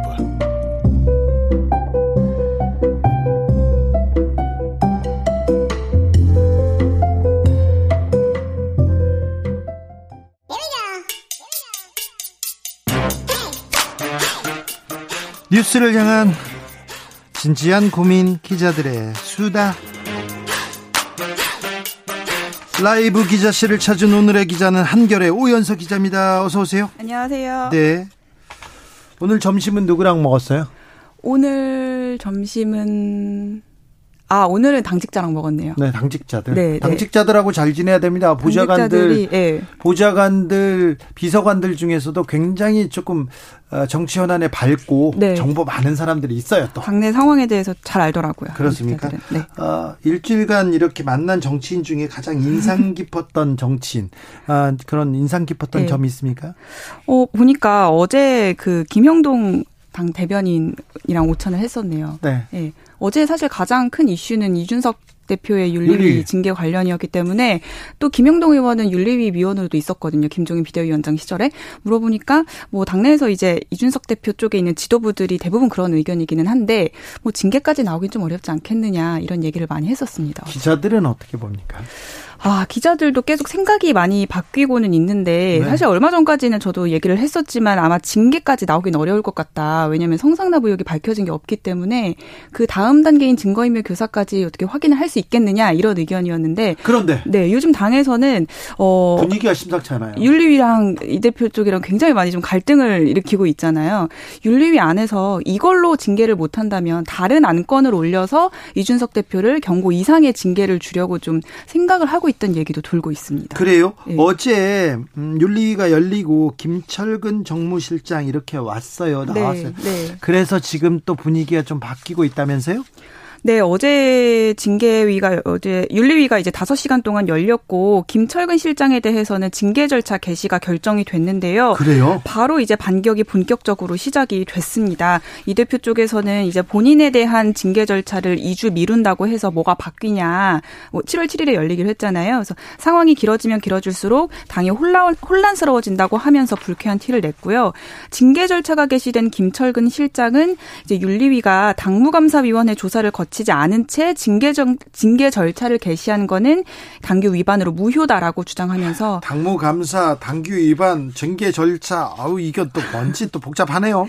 어쨌든 윤리위가 일방적으로 징계 절차를 개시했다 이런 취지인 건데요. 그래서 윤리위의 절차상의 문제점을 들어서 이 결정을 사실상 무효라고 하는 주장을 계속 오늘 두 번이나 글을 올리면서 펼치고 있습니다. 근데 2주 뒤에는 결과 나옵니까? 2주 뒤에 아마 김철근 실장에 대한 징계는 결정이 될 거고요. 이준석 대표 같은 경우에도 뭐 직접 참석을 해서 소명을 하긴 할 텐데 사실 이때 이 건만 가지고 얘기를 하는 게 아니라 뭐 김성태 전 원내대표의 그 KT 부정채용 관련한 것도 징계위 오늘 이날 윤리위에서 논의를 하기 때문에 사실 시간상 두 명의 그 징계 결정이 다 되긴 어렵지 않겠느냐 나옵니다. 2주 뒤에도 또 결론이 안 날 가능성이 높네요. 또 미뤄질 가능성도 좀 있다고 생각합니다. 계속 해야죠. 네. 뭐 알겠어요. 뭐 한다는데 해야죠. 근데 이준석 대표가 징계를 받고 당대표에서 물러날 가능성도 있습니까? 만약에 징계 자체가 4단계가 있는데요. 당원권 정지 이상의 결정이 나오면 사실상 당원권이 정지가 되면 당대표직도 유지하기가 어렵기 때문에 그때는 이제 조기 전당대회도 될 수가 있다라는 얘기가 나오고 있습니다. 자, 이준석 대표가 당대표에서 물러나는 게 당에 도움이 된다는 사람이 있고 물러나면 큰일 난다 이런 사람이 있는데 어떤 의견이 많습니까? 이제 각자 이제 이해관계에 따라서 그 생각이 다른 건데 당연히 현 지도부 체제에 있는 사람들은 이 지도부가 임기까지 가기를 바라고 있는 것이고. 지도부는 그렇고요. 예. 근데 이제 뭐 차기 당권 주자들 특히 친윤계 중심으로 뭉치고 있는 또 이제 지난주에도 소개했었던 장제원 안철수 연대라든지 이런 쪽에서는 빨리 이준석 대표 입지를 좁혀서 빨리 이제 당대표로 나서고 싶어 하는 그런 주장을 펼치고 있는. 지금 장제원 안철수 그리고 윤핵관 주변에서는 대선 때도 이준석 대표가 골치였고 지금도 골치니 빨리 정리하는 게 낫다 이렇게 생각하는 거죠? 그렇습니다. 맞습니다. 그런 얘기를 좀 서슴없이 합니까? 기자들 앞에서는 당연히 그런 얘기를 하진 않는데 당에서 이제 이런 얘기가 돌고 있다는 분위기. 정치인들 뒤에 가서는 또 다른 얘기 하지 않습니까? 이렇게 공식적으로 사람들 많을 때는 그러다가도 뒤에 가서는 그 얘기 하잖아요. 그런 식으로 얘기가 나오고 있는 것 같아요. 그러니까 뭐 이준석 대표 쪽에서는 안철수 의원이 어쨌든 좋아 보이진 않을 거 아니에요. 이제 그때 이제 이준석 대표 쪽이랑 이제 밥을 먹으면 안철수 쪽에서 이렇게 좀 생각을 하면서 빨리 이준석 대표 치고 나오려고 하고 있는 것 같다. 뭐 이런 식으로 이제 얘기가 나오고 있는 거죠. 근데 이준석 대표하고 배현진 최고위원은 어떤 사이예요? 사실 이전에 뭐 대선 경선 과정에서도 몇 번 이제 공개적으로 부딪힌 적이 있었어서 사이가 그렇게 좋진 않다는 건 알고 있는데 뭐 정치라는 게 어쨌든 세력과 세력 간의 이제 다툼으로 좀 나타나는 편인데 사실 뭐 배현진 세력이 있다거나 이준석 세력이 있다거나 그런 게 아니라서. 그렇진 않잖아요. 그런데 기자님하고 저하고 다퉜어. 제가 그렇다고 해서 등짝을 이렇게 때리고 그럴 수는 없거든요. 오늘의 그거는 약간 해프닝인 것 같아요. 이준석 대표가 이제 악수를 뿌리치니까 배현진 최고가 좀 민망해서 뭐 살살 해라 약간 이런 식으로 한 거라고 하더라고요. 그래도 그렇잖아요. 등짝 때리고 이게. 네, 그래서 그 행동 자체는 이제 당에서 보기에는 두 사람이 어쨌든 지금 싸운 건 맞는데 워낙 친한 관계에서 싸웠기 때문에 그런 행동이 스스럼없이 나오는 거다라는 얘기. 친해서. 아까 이 용어는 열정이 높아서 열정이 있어서 스매싱을 하고 친해서 스매싱. 네, 알겠어요. 뭐 관계는 오래된 관계라고 합니다. 재난 속보입니다. 오늘 18시 00시를 기해서 울릉도 독도 지역에 강풍경보 발효됐습니다. 노약자나 장애인 등 가정에서는 비상시 대피 방법과 연락 방법, 가족 또는 이웃 등과 미리 의논해야 됩니다. 유리창 근처는 유리가 깨지면 다칠 위험이 있으므로 피하도록 해야 됩니다. 그리고 쓰러질 위험이 있는 나무나 전신주 밑은 피하고 안전한 건물로 대피해야 됩니다. 바닷가는 파도에 휩쓸릴 위험이 있으니까 나가면 안 됩니다. 꼭 이럴 때 바닷가 가시는 분들이 있는데 절대 안 됩니다. 공사장 등 물건이 날아오거나 떨어질 위험이 많은 곳 가까이 가지 않도록 해야 합니다. 강풍이 불 때는 다른 차와 안전거리 유지해야 되고요. 강한 돌풍에 차량이 차선 밖으로 밀릴 수 있으니 각별히 주의해 주시기 바랍니다. 국민의힘 혁신이 출범했습니다. 잘 갔어요? 네, 최재형 위원장 앞서 알려진 대로 최재형 위원장 밑으로 이제 조혜진 의원이 부위원장을 맡았고요. 국민의당 쪽에서도 최고위원이었던 39살 구형모 경기도 화성시의 의원 등등 많이 참여를 했습니다.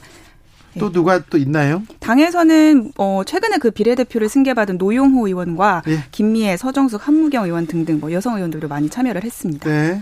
근데요, 이준석의 혁신이 이렇게 얘기를 그렇죠. 하고 또 모임이 많아 이렇게 얘기해가지고 지금 불안하게 보는 시선이 좀 있네요. 네, 특히나 지금 징계위 현안과도 당연히 연관지어서 생각할 수밖에 없는데요. 이 대표가 혁신위를 출범하면서 공천 문제를 얘기를 많이 했는데 이제 총선 공천 과정에서 입김차단, 그러니까 윤핵관을 견제하기 위해서 이 대표가 이렇게 혁신기구를 띄우고 공천제도에 대한 얘기를 하고 있다라는 얘기가 나오면서 네. 상당히 많은 견제를 받으면서 출범을 하고 있는 분위기입니다.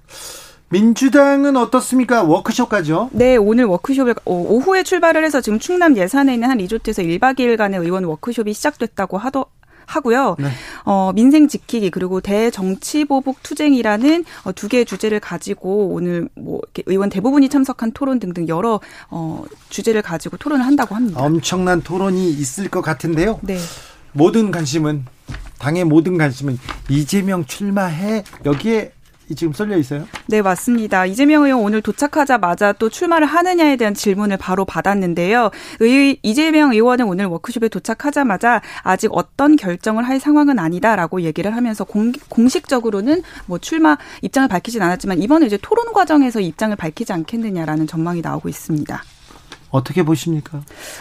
당에서는 어쨌든 지금 이 의원의 의원에 대한 불출마 압박이 거세지고 있잖아요. 어제 재선 의원들이라든가 또 이낙연계 서른 의원 등이 사실상 공개적으로 출마를 하지 말라고 입장을 전달한 상태인데 이재명 의원을 잘 아는 당내 얘기를 들어보면 당연히 나오지 않겠냐, 무조건 나온다 이렇게 전망하는 분도 네. 계시더라고요. 안 나올 확률 0.0001% 이렇게 얘기하는 사람도 있습니다. 안 네. 나올 확률이. 네. 전망은 그렇게 하지만 전망하시는 분들도 이 의원이 나오면 당내 상황은 많이 혼란스러워질 거다. 나아가서는 최악으로는 분당으로 갈 수도 있다라는 얘기도 나오고 있습니다. 분당 얘기가 민주당이 있습니까, 진짜로? 왜냐하면 이제 이 의원의 출마가 구체화되면 이제 당 대표 좀 출마를 준비하고 있는 이른바 97세대라는 이제 주자들이 있잖아요. 젊은 사람들이잖아요. 이제 그분들 같은 그런 의원들 같은 경우에는 이 의원에게 반기를 들면서 이제 출마를 공식화하면 당에서는 좀 내홍이 격화되지 않겠냐 이런 얘기가 나오면서 분당 얘기도 자연스럽게 언급이 되는 것 같습니다. 네. 지역 분당이 아니고 진짜 당이 갈라진다고요? 당이 갈라질 정도 이제 내홍으로 번지지 않겠냐라는 우려를 나타내고 있다고 합니다. 네, 어찌 되는지 지켜보겠습니다. 워크숍 어떻게 진행되는지 좀 알려주십시오. 기자들의 수다 한결의 오연서 기자 함께했습니다. 감사합니다. 감사합니다. 교통정보센터 다녀올게 오수미 씨.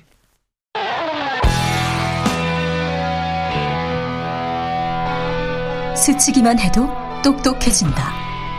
드라이브 스루 시사 주진우 라이브.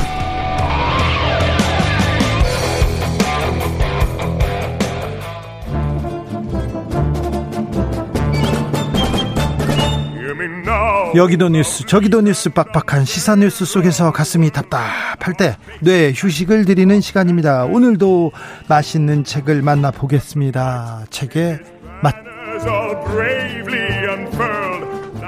김갑수 평론가 어서 오세요. 안녕하세요. 정선태 교수님 어서 오세요. 네, 안녕하세요. 비 와요. 장마가 왔어요. 여기 KBS 오는데 엄청난 비가 쏟아지는 데 왔거든요. 네. 네. 장마가 와버렸어요. 네. 이제 방송 끝나고 얼른 가서 비 맞아야죠. 비 맞아요? 최소한을 입고 네. 그러니까 티 하나 입고 반바지 한 다음에 슬리퍼 신고 우리 강아지 데리고 나가서 쫙 맞으면서 최대한 걷는 거죠. 걸어요. 장마 때. 교수님도 그러세요? 아니요. 저도 한두 번씩은요. 네. 비가 많이 오잖아요. 네. 그럼 출근하기 전에 꼭 이렇게 거의 저는 최선 거의 벗고 가서 흠뻑 맞습니다. 흠뻑 맞고 들어와서 이제 샤워하잖아요. 네. 그러고 말랐을 때 이 세상에 그 기분처럼 좋은 게 없는 거예요. 아 그래요? 그럼 지금 근데 비 맞으면 감기 이게 조심하세요. 아, 그거 괜한 소리야. 뭐 네, 머리 빠진다. 우리 김갑수 선생 말씀 따르면은 이 나이는 괜찮답니다. 아니 나이 젊어도 괜찮아. 평생 비 맞고 살았는데. 머리도 안 빠지고 병도 안 걸리고. 아니 선생님이야 그렇죠. 저희는 머리가 소중해요. 왜 다 피하고 사냐고. 혼빵 맞읍시다 오늘 밤에. 오늘이요? 네. 알겠습니다. 오늘은 어떤 책을 만나볼까요? 네. 오늘은 조금 새삼스럽게 네. 다가올 수도 있는데 문학 잡지. 네. 개간지 한 권 골랐습니다. 네. 네. 예전에는요. 네. 장비, 창작과 비평, 문독 많이 읽었어요. 그리고 이번에 뭔지. 그런데. 뭡니까? 근데 많은 개간지 문학 잡지들이 문을 닫는 경향이잖아요. 그래요. 요새 보기 어렵습니다. 근데 오래전부터 이 문학소년의 꿈을 간직하고 있던 이 출판사 대표가 예. 자기 고집을 실현해 보고 싶었던 모양이에요. 그래서 문학 개간지를 만들었어요? 네. 문학 개간지를 굳이 만들어서 네. 작년부터 시작했는데 벌써 6호가 나왔습니다. 네. 문학인이라는 개간지입니다. 소명출판사에서 나오는 문학인 2022년 여름판인데 소명출판사 여기 좋은 책 많이 내는 돈 안 되는 책 많이 내는 좋은데 아닙니까? 네, 아마 지금은 2,000종이 넘었을 거요. 그래요. 네, 한국 문학과 한국 문학 작품들 그리고 네. 동아시아 문학 뭐 전방위적으로 좋은 책만 아주 고급에 네. 네, 고급지게 만드는 그리고 안타깝게도 돈 안 되는. 네. 네, 한국 인문학의 베이스 캠프 같은 곳이라고 얘기할 수 있죠. 이런 개간지 한 권 딱 보면은요. 네. 한 권 사가지고 들고 오면 좀 부자 된 것 같잖아요. 네, 그리고 보면서, 내가 요즘은 이렇게 쓰는구나. 이렇게도 하네. 그렇게 또 보던 재미가 있어요. 그럼요. 지금 정 선생이 오늘 소개하는 개간지 문학인. 네. 이거를 이제 문학 잡지식으로 너무 얘기를 하셔서 제가 좀 보탤 게 있는데요. 네. 약간 좀 거창한 서론을 얘기하면 우리가 아무리 현실에 대해서 비판적이고 부정적인 얘기를 하더라도 그럼에도 불구하고 한국의 거의 모든 게 좋아졌어요. 네. 거의 모든 게 좋아진 거예요. 네네. 모든 분야에. 네. 근데 좋기만 한 게 아니라 이제 뭔가 결핍되고 아쉬운 것도 분명히 있을 거예요. 뭐 양극화 심해졌네. 뭐 하여튼 온갖 얘기 하는데 제가 느낄 때 그 아쉬워지는 거에 첫 번째를 꼽으라면 사실 지성의 결핍입니다. 네, 맞습니다. 네. 그러니까 예컨대 문화가 융성한다 그러는데 이게 대중문화 쪽인데 대중문화는 필요한 것이 하나 필연적으로 이게 시장성에 좌우되는 영역이거든요. 네. 그러니까 그 본격 문화 영역, 소위 이제 고급 문화라고 하는 쪽이 쇠퇴한다거나 이런 건데 과거에 비해서 쇠퇴하는 게 바로 이 지성의 영역. 지식은 네. 엄청나게 증가했는데 그 네. 과거에 이 지성이라는 영역이 한국인들이 어떻게 나눴냐면. 다수는 아니지만 일정 정도의 수준을 가진 사람들이 한국만 특이하게 개간지라는 통로가 있었던 거예요. 네. 1년에 4번 나오는 개간지 안에 표방하는 건 문학인데 그 안에는 그 당대 사상, 조류, 깊은 얘기들을 다 담고 있어갖고 뭐 옛날 얘기지만 문학과 지성이나 예. 창작과 비평 또 세계의 문학 이런 네. 것들을 읽으면서 그때그때의 수준 높은 담론들을 대체로 이제 공유하고 그랬었어요. 네. 근데 지금이야 뭐 거의 다 스마트폰 보지 않습니까? 네. 그러니까 이 시기에 문학인 같이 오늘 소개해드리는 이런 개간지도 문학이라는 범주를 크게 싸고 있긴 하지만 그 안에 담긴 얘기는 소위 전문가들의 지성의 이야기, 네. 지적인 이야기들로 가득한 그런 내용물이라고 생각합니다. 그러니까요. 생각했습니다. 현대인들이 멋, 낭만, 아름다움, 지성 이런 걸 추구해야 되는데 그러니까, 건물, 코인 이런 걸 추구하고 있어요. 아니 뭐 그건 괜찮아요. 그건 하는데 네. 하는데 한자락에 지적인 그 사치, 지적인 열망도 사람에게 네. 있는 거잖아요. 예. 그러면 이 개간지는 뭐냐면 부패 음식이에요. 부패. 영양 가득한 거 이게 꽉 채워져 있는 거 있잖아요. 뷔페. 예, 네, 뷔페죠. 네, 맞습니다. 저는 아주 이 고급스러운 종합선물 세트. 네.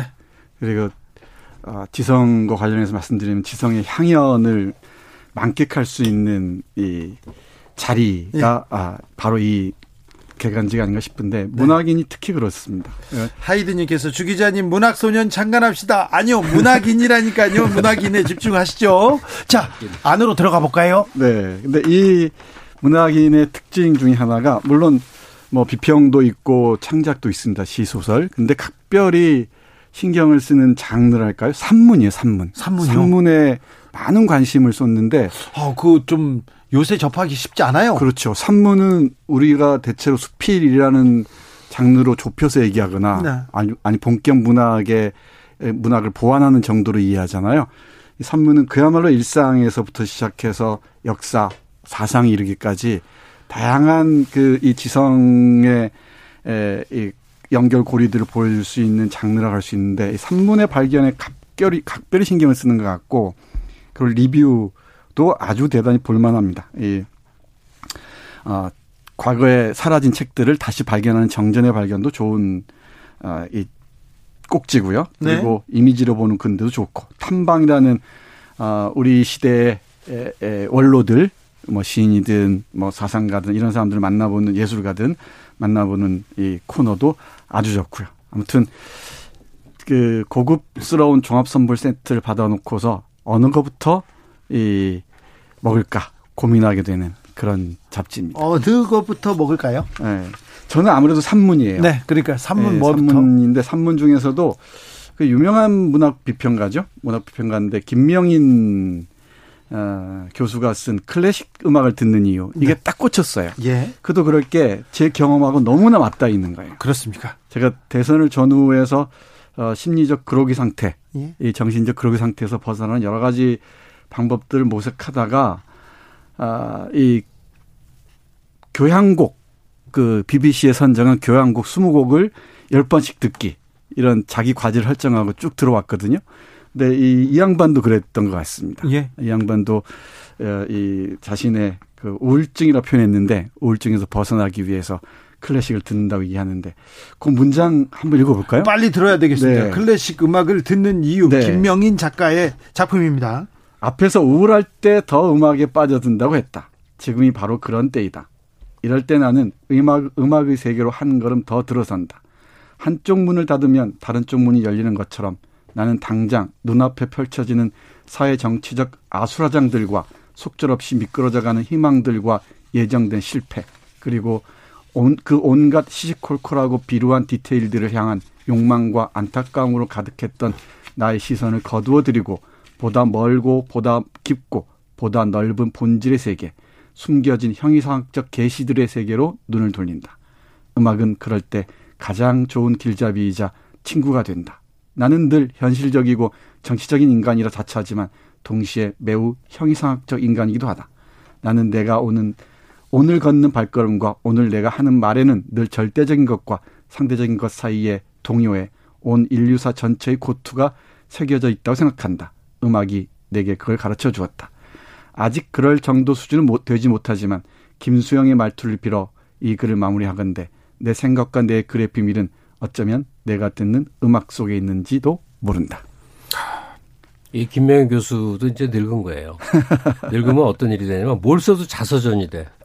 그래요? 자기가 이렇게 살아와서 여기 도달하기까지 얘기. 근데 자기 얘기가 계속 묻어납니까? 계속 그렇게 되는데, 저도 이제 모처럼 이 문학인 이 잡지 처음부터 이렇게 훑어보듯이 막 봤는데, 시작이 고 김지아 시인을 추모하며예요. 네.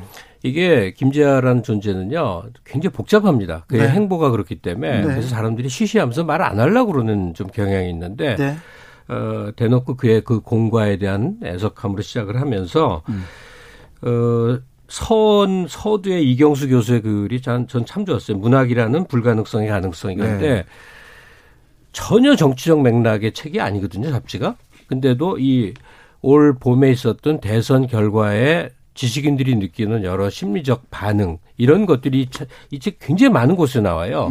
어떻게 이 한국의 현재를 바라보게 되는지를 시작해서 문학의 가능성까지 이제 하는데, 이후에 이제 당연히 창작 작품들이 쭉 있거든요. 근데 정호승 씨는 이름 오랜만에 듣죠. 네, 뭐. 이 재밌는 게 신인들 작품을 이 잡지는 특이한 게 신인들 작품을 앞에 싣고, 그다음에 좀 원로급, 대가급, 중견급들이 뒤에 실리는데 정호승 이름이 보여서 아예 반갑네 했고, 소설에 김숨 씨 작품이 있어요. 그래서 지금 소개한 산문 여러 편들이 있고, 또 재밌는 게 쭉 뭐 다양한 글들이 이제 쭉 있는데, 그중에 강유정 교수 아시죠? 강남대. 네. 정치 시사 코너에 매일 나오는데 이분 원래 그런 분이 아니에요. 영화 비평가예요. 맞습니다. 글을 잘 쓰시죠. 강유정 교수가 여기다가 한국 대중서사의 두 번째 도약이라고 그래서 좀비 이 영화에 대한 이제 큰 좀 규모 큰 글을 썼거든요. 그러니까 본인의 이제 전문 분야가 나온 거죠. 아, 이 양반이 한국 그러니까 이 그 영화를 이렇게 개관하는구나 이런 걸 맛봐서 아주 흥미롭게 읽었네요. 그 허영이나 사치 중에서 이 타박을 받지 않는 게 지적인 그 이 허영이나 사치라고 얘기하잖아요. 네. 그리고 이 감성적인 허영과 사치라 그러는데 이 문학인이라는 잡지는 큰 목소리로 주장하거나 외치지 않아요. 근데 아주 잔잔하고 조용한데 우리 지금 여기 우리 한국 사회의 곳곳을 그 지성의 눈으로 아주 깊이 있게 들여본다는 것을 알 수가 있습니다. 네. 앞에 말씀하신 김지아 시인 추모하는 것도 되는 용기 있는 발언이거든요. 그것도 시작해서 그 좋은 산문들 그리고 리뷰들 그리고 이 정전을 다시 읽는 예를 들면 칼 포퍼의 열린 사회와 그 적들 기억하시죠. 이걸 지금 왜 다시 읽어야 되는가. 이런 그러니까 문학에서부터 시작해서 우크라이나 전쟁 문제까지 이 전쟁 현대사 그리고 이 철학, 사상의 문제까지 지성이 스며들 수 있는 영역들 곳곳을 배려하고 있다는 점. 네. 그리고 식민시대 근대 풍경들까지도 뒤에 놓치기 아까운 부록처럼 이미지로 보는 근대라는 꼭지에 실려 있어서 지금 우리의 삶이 일본 식민시대 때 일제시대 때 어떻게 형성되는지까지도 볼 수가 있습니다. 고유님께서 지성 욕구가 마구마구 뭐 자극됩니다 얘기합니다. 네. 아니면 지성을 책으로 엮어주신 분들에게 감사드리고 싶어요 얘기하는데 네. 맛을 좀 더 볼까요? 네, 그 감사와 함께 네. 이런 이 잡지들은 구독해 주시는 게 네.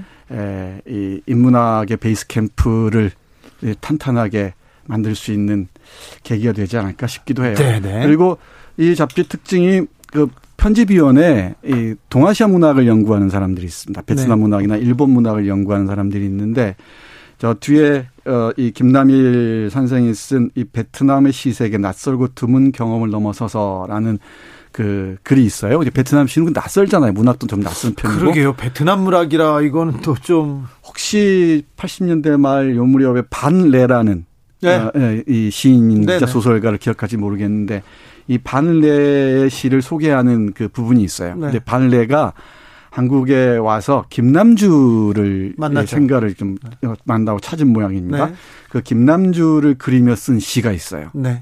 베트남 시인 반레가 쓴 시인 김남주를 생각하며를 이 문학인에서 만날 수가 있는데 제 주진우 라이브의 빛과 소금인 책의 맛에서 제 목소리로 들려드리겠습니다. 네. 지금 책 안으로 좀 들어오라는 주문이긴 하지만 자꾸 제가 바깥 얘기만 해서 그런데 저도 이제 선생님 지금 반내 시를 듣고 와야 되겠습니다. 네. 이것들이요. 네. 우리 김갑수 선생님이 문학인에 푹 빠져 계셨습니다. 네. 시인 김남주를 기억하며 반내 사람들이 당신은 돌산처럼 강하다 했다. 나는 믿지 않는다. 돌산도 석회처럼 구워질 수 있기 때문이다. 사람들이 당신은 강철이라 했다. 나는 믿지 않는다. 강철도 갈릴 수 있기 때문이다. 사람들이 당신은 샘물이라 했다. 나는 주저한다. 자그마한 수맥이 역시 산을 무너뜨리기도 하고 언덕을 기울게도 하기 때문이다. 하지만 곤란하게도 물은 부드럽다. 이것은 당신의 성격과 맞지 않다. 그러나 사람들이 당신을 정신이라고 이상이라고 말할 때 그것을 나는 믿는다. 정신은 불이 붙어도 타지 않고 단단한 도끼날 앞에서도 휘어지지 않는다. 정신은 모든 가슴 속에 들어갈 수 있다. 희망을 환하게 밝히고 정신은 의지 굳은 사람을 도와준다. 잔인한 폭력 앞에서 정신은 사랑을 크게 키우고 동과 서 사이에서 남과 북 사이에서 정신은 언제나 불멸이다. 사람들이 당신을 정신이라 했다. 이상이라 했다. 그것을 나는 믿는다.